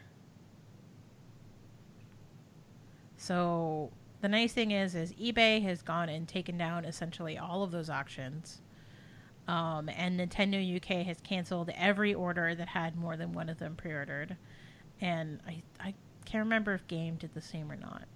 So they are at least making strides to make this a little more readily available to non-scalpers. And they have come out and said that they're going to produce significantly more of these, but they also said that it's only going to be a 2017 thing. So hope is raised and then hope's taken away. Hopes are dashed. But I, I'm hoping that we'll be able to get one of these just because, like I said, legit Star Fox 2 and the fact that it's got some of my favorite RPGs on there. So, do you want this, Chris? No. Okay. Do you want this, Alice? Um, I'm not sure. Okay. I am not. I am not going to be devastated if I don't get my hands on one, but I'm gonna at least put in an effort to get my hands on one. Cool. So what else? Um, Story of Seasons, Trio of Town. Um, Nintendo of Europe announced that it is coming out in October. No mention of multi five or physical release at this time. So, you don't have a European 3DS, right, Alice? Uh, no, I do not. Okay. Um, Aria, A- A- Aria, I don't know how to pronounce this. Capital A E R E, capital A. Um, so, Area is a music themed action RPG where players control one of four characters um, Wolf the Harp Archer, Jacques the Cello Knight, Jules the Lute Mage, and Claude the Trumpet Gunner. Um, and basically, you are pulling together the floating island of Azer back together by completing a collection of nine primordial instruments. It's available now on PlayStation 4 and Xbox One. If you're looking for a box copy, um, there will be a physical release for PS4 only on July 18th. Um, oh no, a new Compile Heart game. Oh boy. You did these notes, didn't you, Kelly? She did. All right, so Compile Heart announced uh, their new title, Death End Re Semicolon Quest. What does that even mean? Um, it's like when they do Re Semicolon Birth.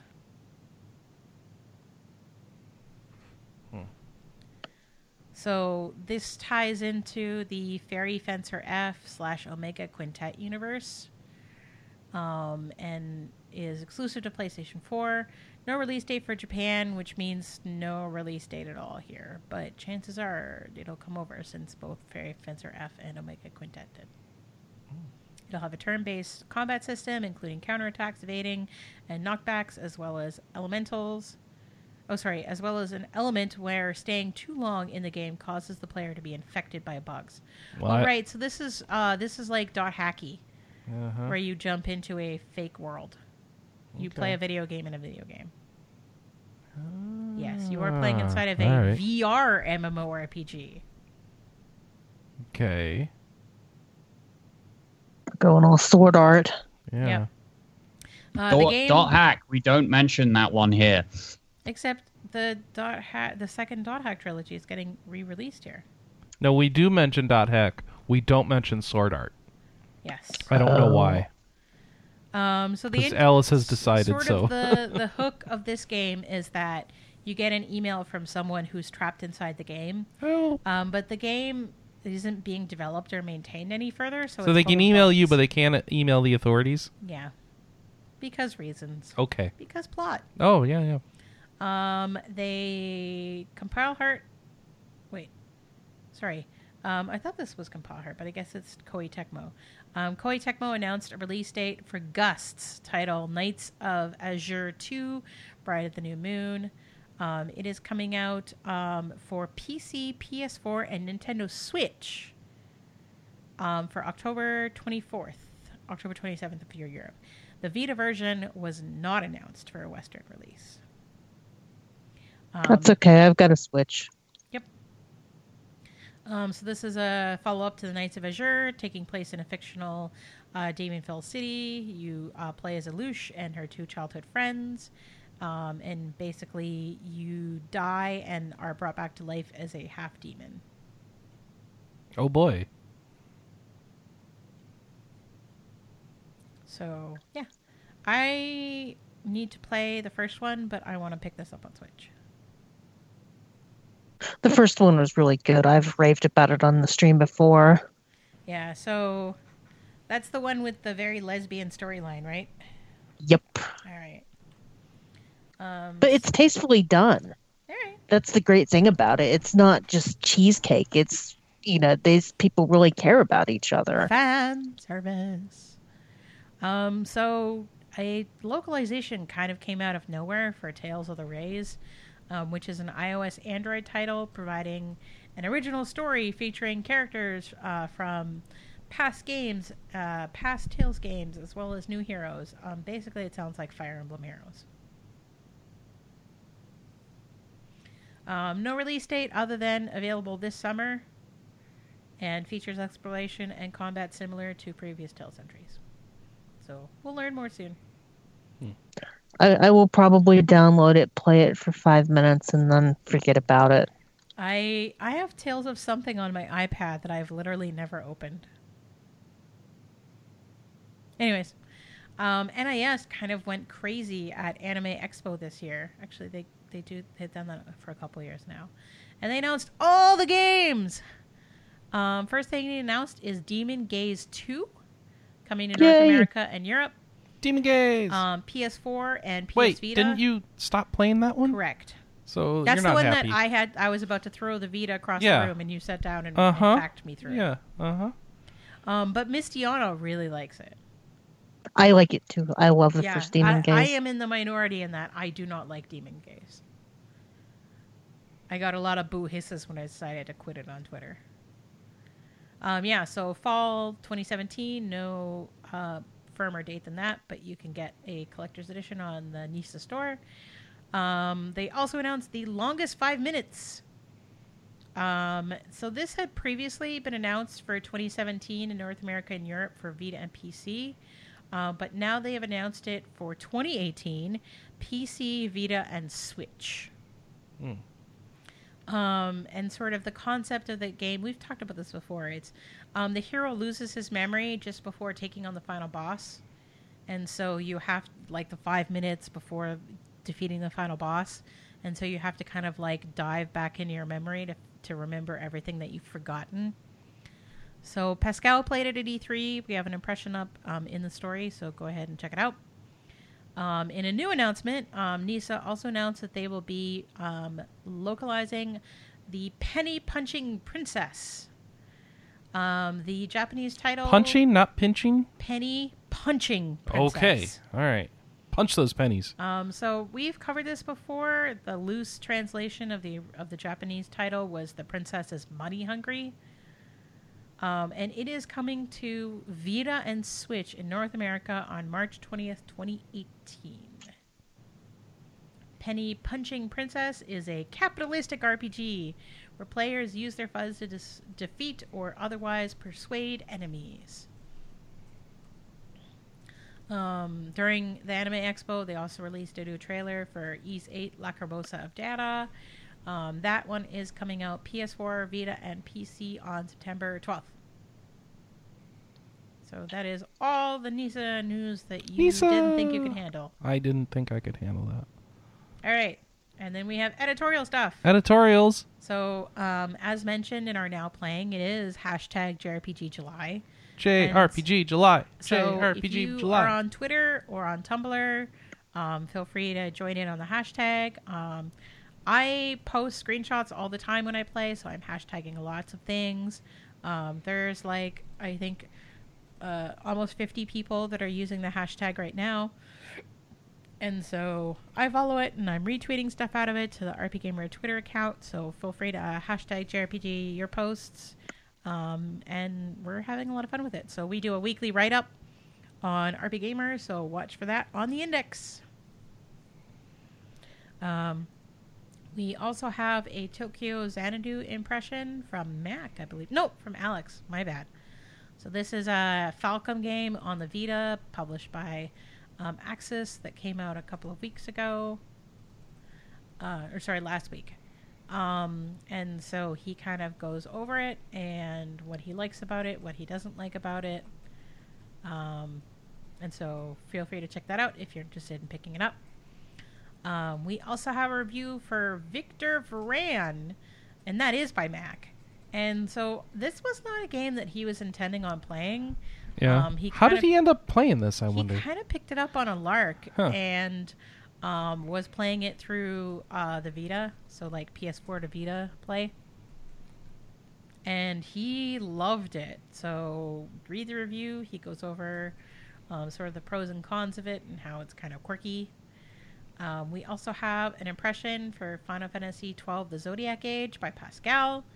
Um, so that game comes out this Tuesday, although a bunch of people in Europe already got their copies.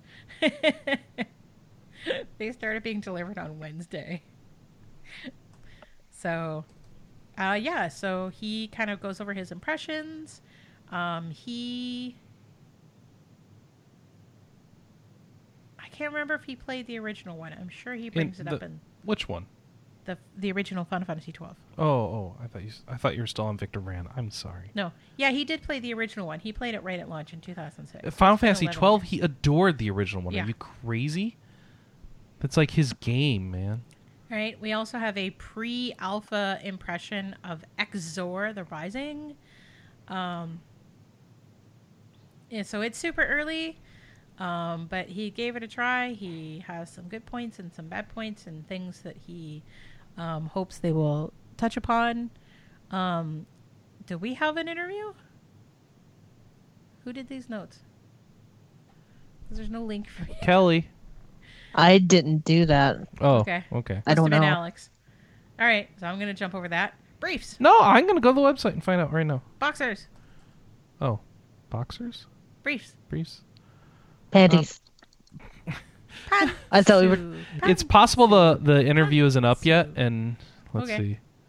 Square, XVS. Yeah, I don't see anything here. Yeah, so I mean, they're having a panel today, like literally right now, Oh, okay. Maybe Um, it'll bo- post after the panel. at Then. um, the the what is it? Uh, Japan Expo in France.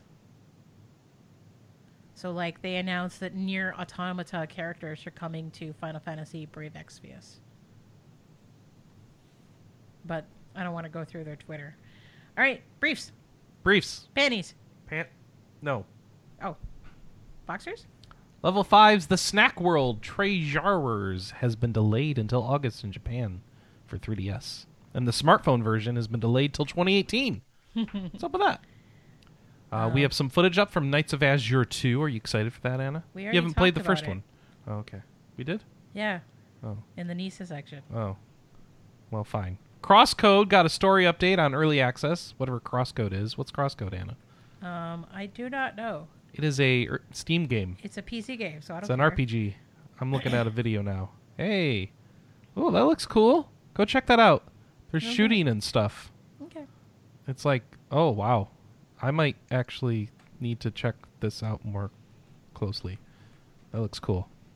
Monster Hunter World has a 23 minute gameplay demo. If you want to see a lot of the stuff I was able to see behind closed doors, um, and it's actually technically a different demo. Um, as I sat down and watched it all, um, I noticed they were showing some things that they didn't show in the in the demos at E3.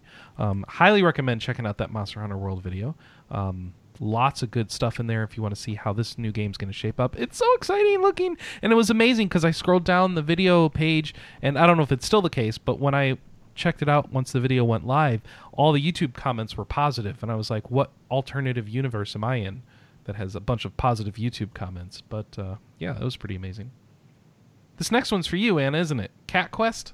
Yeah, so this was the And one that we were really Oh, confused Kelly. about what systems that it was coming to. So initially it was coming to PC and then they announced it for PS4 and Switch. Mm-hmm. So it's coming to Steam August 8th. Other platforms to be determined. What do you do in Cat Quest? Um, it's a Zelda like. Oh, is it? Yeah, Oh yeah, look at that. You run around. Oh, Anna, you got to play this. I know. Oh, this looks cute. Yeah, Yeah, you're gonna I'm play waiting this. for the Switch version. Oh, is it coming to Switch? Yeah. When? Oh, that will make me so happy. August eighth. I've- No, No. later, sev- 2017. Yes. Okay. I You sh- really don't listen. uh, no, I really don't. Oh, hello, Sophie. Uh, Final Fantasy 15 has a magical money tree on iOS now. What? Oh, that terrible game! oh my gosh! Oh, Alice, you taking off? Bye, Alice. Thanks for joining All right. us. I'll see you next week. All right, see you next week. Bye now. Bye. Oh, oh, Final Fantasy 15's mobile game is terrible. I downloaded this, Anna. It's um, It's, bad. Um, what's that game with the girl with the titties? No, it's not anything. It's, It's just Game of War. It's no, it's it's progress bar the game. Yeah. Just it's, It's oh my gosh, is Or, it um, bad? What's that other one that Schwarzenegger Uh, does? it- Mobile Strike. yeah, thank you. But you. that has Schwarzenegger at least. This I don't even know how it's Final Fantasy. I was playing it, it's like there's nothing Final Fantasy about this except they've got a picture of Noctis on the screen while I go through the tutorial. It's awful. I saw someone post a gif of the opening cutscene of this where like Ardyn kidnaps Luna like it's an old school Mario game and you gotta save her and that was enough to turn me off to the game. Well, I'm, I okay. don't even want to download it. okay. I, I don't know. I don't All even right, know if that even matters, but all right. Is we have this weird, weird thing. So Square Enix announced Antique Carnival. Oh, but this a- game, Anna, you don't understand how bad this mobile game is. it's a piece of ter- it, It's it's so bad. yeah. It is basically a shovelware, All you right. know, moneymaker. All right, so they announced Antique Carnival. so what do I do in Antique that? Carnival, which is a completely new game for What's it for? platforms. What does that mean? So here's the Does thing: Does that mean is- it's mobile and they don't want to admit it? Probably. So they put out a trailer. Okay. Um, s- on July 7th. There will be trailers on July 7th, July 10th, July 12th, and July 14th. So there's one trailer out now? Full, yeah, and then a full announcement. Sorry, they put out one on the fourth. So fourth, seventh, tenth, twelfth, fourteenth, and then they are going to have a full announcement on the 18th. Oh goodness, it's like Creepy Dolls the game. Yeah. So here, Oh. hang on, hang on. Let me read to you the description that comes with this game. Oh, No, I don't want to hear it. Have you thought about the differences between things and living things? Ah. Or the differences between dolls and people? If you ask, people will say things like, dolls are not able to move on their own, right? However, this is an invitation to the labyrinth. Is a person unable to move by their own not a doll? Is a doll able to move on its own a person? The explorers who wander around in search of an exit will find themselves deeply lost. And then a boy visits that labyrinth by himself. He will listen to the cries left behind by the people. He will understand the desires of the dolls captured in the labyrinth. To that young man who stands in the space between people and dolls, we pray. May the blessings of the people of origin be with him. This is a mobile RPG collecting game. I guarantee it. You're getting dolls like as you go through crawler. the as you go through the dungeon. You collect dolls, and then you hope to find some five star dolls for your team. I, I guarantee you. But you know, we can wait till July 18th or whatever. So yeah, probably not this podcast, not the next podcast, but the podcast after. We'll we'll know more. Okay. And then we had an indie update. Indie update. Indie update covers the tenth line, um, which is out now on yeah out now for PC and Mac via Steam. Um, According to their website, it's an RPG experience like no other. Yeah. So, oh, it's also out on PS4, in but only in North America. Um, yeah. So players explore through t- through through 2D platforming sections and command their party in turn-based battles. You got a fox guy, a dragony Yes, looking guy, like girl, dude. What with? Oh, archer. What with a big hat? Um, Um, what else? Oh, and a big knight guy. So Next is the Vagrant. Um, it is it is available now via Steam Early Access for PC. It's a 2D action RPG set in the fantasy world of Mithrila. Mithrilia. Oh, my bad. Yeah, gotta get that extra syllable. Early access um, currently contains. What is this? It looks like content for the Vanillaware style. Two chapters. Yeah, that them some big titties Hey, that have very that move around a lot. Oh, Yeah, sorry. it's it's Dragon. It's um. What do Okay, you, stop it. call it? Stop it. That that game. Oh my gosh. All right. oh my gosh, Chris! Having audio issues that nobody at home can hear. It's it looks like Dragon's Crown. Yeah. All right. Next, Lucah is an action RPG um, that is coming. It's got a Kickstarter. Right. Kickstarter. They need twenty thousand by tomorrow. So let's check their Kickstarter. Uh, they have it. They have twenty thousand nine hundred. Oh, they made it. They made it. If you want to get in, you got 22 hours, and for a buck you get some thank yous. For 15 you get the game, and then if you want to spend a billion dollars, it's four thousand dollars. Oh, it's not available anymore. I'm sorry, and neither is the fifty dollar. Actually, all the exp- oh wait, there's a thousand dollar tier still available where you get associate producer credit and get to be in the game as an NPC and stuff. So there you go. All right. Um, Fell Seal, the Arbiter's Mark, is a tactical RPG currently in development for PC, Mac, and Linux. Um, they are shooting. Wait, we didn't say what Lucah was, did we? Yeah, action RPG. But with nightmare style graphics, the graphics are trippy in that. You should go look at it. Okay, Fell Seal Arbiter's Mark is. A tactical RPG that Yep. wants to be Final Fantasy Tactics and Tactics Ogre combined. Do I have to pay money in a Kickstarter for that, or is it just happening? No, it's just happening. Okay. Um, coming When's it coming? To, coming sometime in 2018. Okay. PC, Mac, Linux. All right. All right, and then we already discussed XOR. We did? Yep. Okay. What's that one about? I wasn't listening. Okay, I'll go read about it later. Sorry. Mhm. Mm-hmm. Okay. what else we got, Anna? We have feedback. Feedback!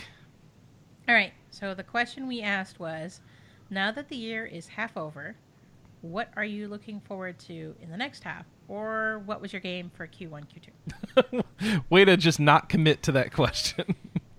All right, so Lord Gomez on the forum said game of Q1, Q2 was definitely Persona 5 for me. Um, games I'm looking forward to Danganronpa V3. Besides that, working on my backlog. Uh, Victor on the forum said, I have to give Persona 5 game of Q1, Q2, but Horizon Zero Dawn definitely deserves an honorable mention. Um, games for Q3, Q4 I will definitely pre-order is the Mario and Luigi plus Bowser's Minion remake.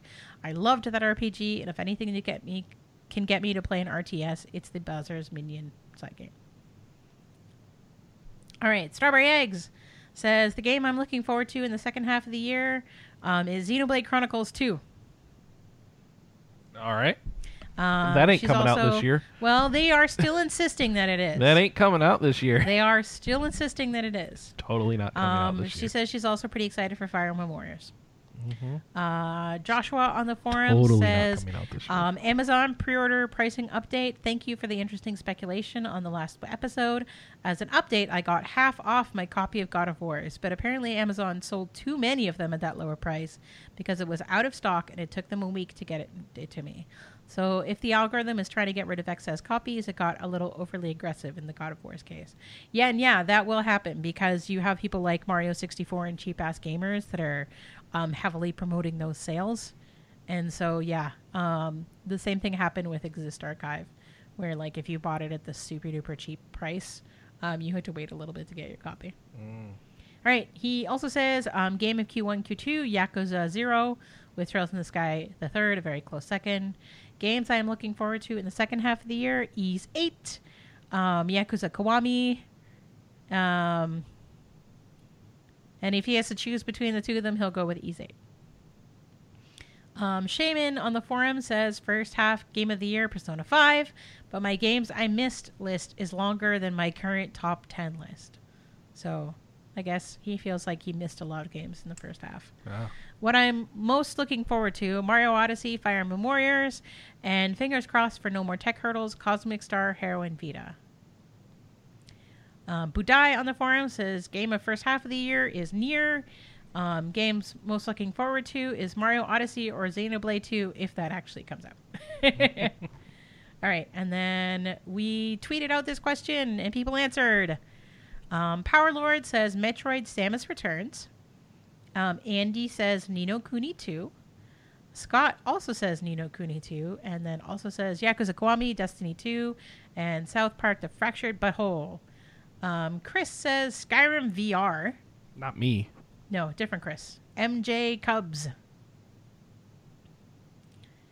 Um, Christopher, another Chris, says Ni no Kuni 2, Final Fantasy 12, and Xenoblade Chronicles 2. Uh, Caleb says Battle Chasers Night War, uh, Fallen Legions, Undertale on Vita, and Ni no Kuni 2. A lot of people are looking for forward to Ni no Kuni 2, it sounds like. Um, I'm on that list. yeah. Bill says um, Final. F- I'm I'm considering giving Final Fantasy 12 another try, but might up spending the whole rest of the year on Persona 5. Um, Jer says Tales of Phantasia with the wifey. She loves those games and wants to get to see how they all started. Also, more Fire Emblem just because. Um, Disa, I hope I pronounced that right. I have so many, but I would love to play Atelier when done with Cold Steel. Also interested in Ever Oasis after all the screenshots. That's me. Uh, Thomas D says Alex, and it better be good. Um, oh, I'm sure I'm going to pronounce this wrong. Archom um, also says Alex. And then Disa follows up and says Xenoblade 2 if it's actually going to be coming out. All right, and we got answers on Facebook too. Facebook people say Etrian Odyssey 5. Jason says Etrian Odyssey 5. It's the only game I'm looking forward to all year. Apostolus says Final Fantasy 12, the Zodiac Age, Ys 8, and Ni no Kuni 2. Uh, Manuel says Dragon Quest 11, but that's not coming out this year. Um, Sean says he is catching up with Final Fantasy 14. And Tang says he is looking forward to Xenoblade Chronicles 2 and Ys 8. And lastly, we got an email. Oh. Yeah, Tyler emailed us. Hey, uh, Tyler. And he says, This recent podcast got me thinking about games that I have sunk a lot of time into based on the discussion of Persona 3's combination skills. I remember easily sinking 120 hours into that game and trying to discover which personas had combination attacks with other personas. But that 120 hours is nothing compared to my playtime in Final Fantasy XI, which is somewhere in the thousands. No shame. A runner up to that game would be Disgaea 2 on the PSP, in which my total playtime ended around 500 hours. 500 hours? 500 Oh hours. my gosh. How do you get to 500? Enough about my horrible d- addiction to JRPGs and on to my question. And this will be our question of the week.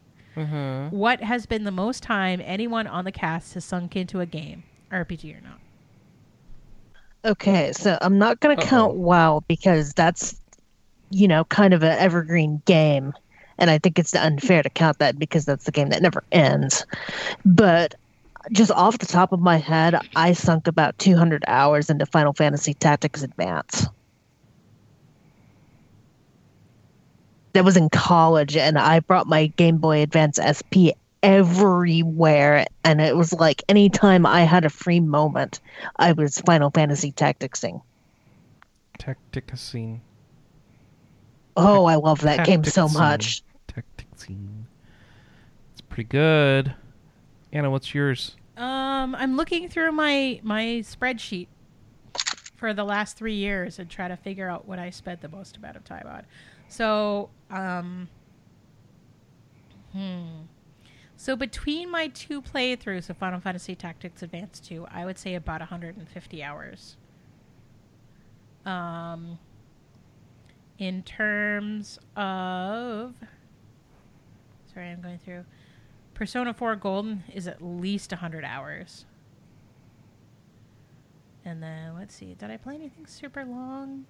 In. Yeah, so um, 70 hours in Dragon Quest 7 on the 3DS last year. And then the big one this year is Persona 5, 118 hours.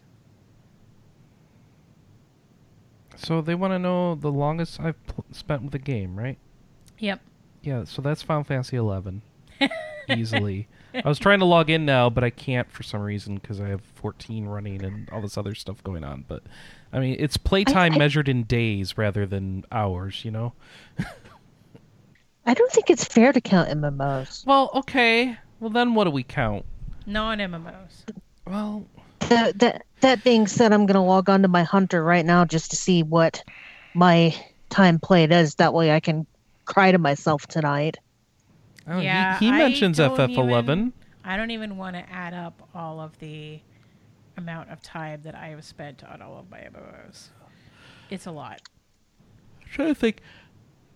Oh, what game was it that I was like I got 150? I oh, can I count Fire Emblem Fates as a big one? Yeah. Because I spent a lot Yeah. of time among those Oh, three actually, games. yeah, if I combine on. them as one, Um, I played.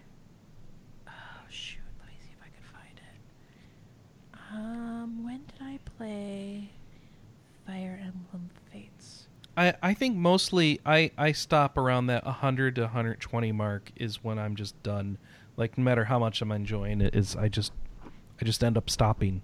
Um, unless it's an MMO. I just played because Legend just of nothing- Dragoon for over yeah. 100 hours, and I regret every single minute. Oh, I I'm so that game. sorry. I'm so I was a sorry. reviewer. I'm sorry. Oh, I'm sorry, Anna.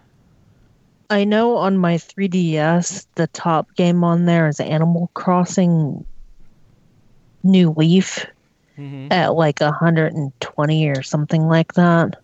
And the two that are like right behind it, and I've been trying to top Animal Crossing, but um, the two that are right behind it is Pokemon Alphas. Is it Omega? Ru- yeah, Pokemon Omega Ruby and Pokemon X. Ooh, Pokemon games is a good one. I didn't. I need to get my 3DS and see how much time I put into Ruby. Hmm. Was it Ruby? No, into uh, what's the most recent one that came out? Um, Sun Moon. Sun and Moon. Moon, because I put a bunch of time into learning the post game there, so that would be a lot of like running around in circles, hatching eggs and stuff. Hmm. Oh, Pokemon. What's your biggest Pokemon that you put time into, Anna? Um, let me check my spreadsheet here. You don't know from your spreadsheet. Were you tracking f- all the old Pokemons too? No, but I tended to fall out of them fairly quickly. Oh, Um, Pokemon Sun, 50 hours. well, that's it. Huh? And for some reason, I cannot get the slash played command to work in WoW right now. Yeah. Hmm. Unless I've just like rolled over the timer. I thought they fixed that. I don't know. This I makes thought me that the sad. command. I thought that the command was slash played, but It is slash played. for some reason it's not working on my main. Weird. All right. Well, we're gonna call it there and have you guys tell us uh, what you think, uh, or what what your best game is. That's our question of the week. Tell us about uh, what game did you spend the most time in, or just give us some interesting numbers that you think are relevant for games that you spend a ton of time in. Uh, and with that, you can send that in through three different ways 608 729 4098, podcast at rpgamer.com, or go to the forums at forums.rpgamer.com and go to the latest update section. Whew. We have some new releases for you folks. Not a lot, though. First and foremost, Final Fantasy XII The Zodiac Age is coming out to PS4 on July 11th. So you can finally go and play that really awesome single player game that's kind of like an MMO as well. And put hundreds of hours into that. And if you have uh, you got a PC and you're in the mood for some more indie type stuff, because it's not indie, it's a This Kemco is game. non-indie, it's yeah, it's Kemco. Kemco. If you're in the mood for some basic 2D RPG stuff, uh, Antiquia Lost is out for eight dollars. So if you want a really garbage translation, Hey, maybe it's good. You don't know. uh, I'm looking at the screenshots. Oh, okay. It's got that It's- font. It's a Kemco translation. It's got that font. It's also a Kemco translation. well, that's kind of all right. Yeah, fine. So, uh, yeah, that that's a game. It's an RPG. So, just let you know it's out. Just came out. Um, and with that, I think we're gonna call it for the week. I want to know what you're playing next week, though, Anna Marie. Um, to be determined. You don't know. You've had all show to think about it. Well, here's the thing: is I downloaded Operation Abyss, Disgaea 3, Dragon's Crown, Monster and Mod Piece, and Trails of Cold Steel onto my Vita, and I'm going to pick Play Trails of Cold Steel. Those. Trails of Cold Steel, Anna. There's one correct answer. All right. Will you take the correct answer? Or I will you know. continue to infuriate Maxstorm? Um, and Ninja. Every time I talk about doing a new game on the Vita that isn't Ugh. Trails of Cold Steel, The two of them, huh? yep. Kelly, what are you playing this week? More Zestiria, more Oasis. That's fair. I will keep the Final Fantasy XIV going. I am on a mission to get to Stormblood. It will happen sometime this decade. Ugh. It's just taking a while. I didn't know it was going to be this long, Anna. I didn't know. How could you not know? I didn't know. I thought it was like wow, and it's No. not. no. 14 is not WoW. No, 14 is not wow. I do think that's kind of a misstep on their part to make it really hard to get into the new expansions. Well, No, they, uh, they it's do real and easy they if I want to don't. shell out some Yeah, money. if you want to just pay, you can skip straight. But to then the you have no newest idea what's going on. You have to go spend hours watching cutscenes in your in your private house. Yeah, so you can sleep at the end and watch all of the cutscenes that you missed because you skipped them. or YouTube. Yeah, we're YouTube. No, I get that. It's just I don't know. You don't I- want to throw money at. I'm not problem, gonna you'd say rather what they throw did was time. wrong. I just don't think it's Yeah, it's time versus money. What's worth more to you? No. It's this system doesn't work well in practice. Is what I'm gonna say. And I'm gonna leave it there. And you can disagree with me, and that's fine. Okay. All right. So, with that, we're going to be done for the week. We're back next week, 9 a.m. Pacific, noon Eastern, as usual, at twitch.tv slash rpgamer. Um, thanks, everybody. Like, follow, and subscribe. Ah. Like, follow, and subscribe. like, follow, and subscribe. Hope you've all been enjoying uh, Summer Games Done Quick. That's coming to a wrap. Uh, not that we do anything about that, but uh, we've been having fun watching it. Um, so I figured I'd acknowledge it because it's All awesome. the cool RPGs have been overnight. We're gonna have to watch the VODs. I know. Sorry. Hey, Earthbound's tonight. Yay! Not that you care about Earthbound. No. Um, also, someone in the chat brings up a good point. Necromancer's out for Diablo three. You should give it a shot. Oh yeah, good call. Even uh, even though you're not interested in it, you could at least give it a shot. I've been hovering over the buy button, but hesitant because I've got Two other more stuff that I stash tabs.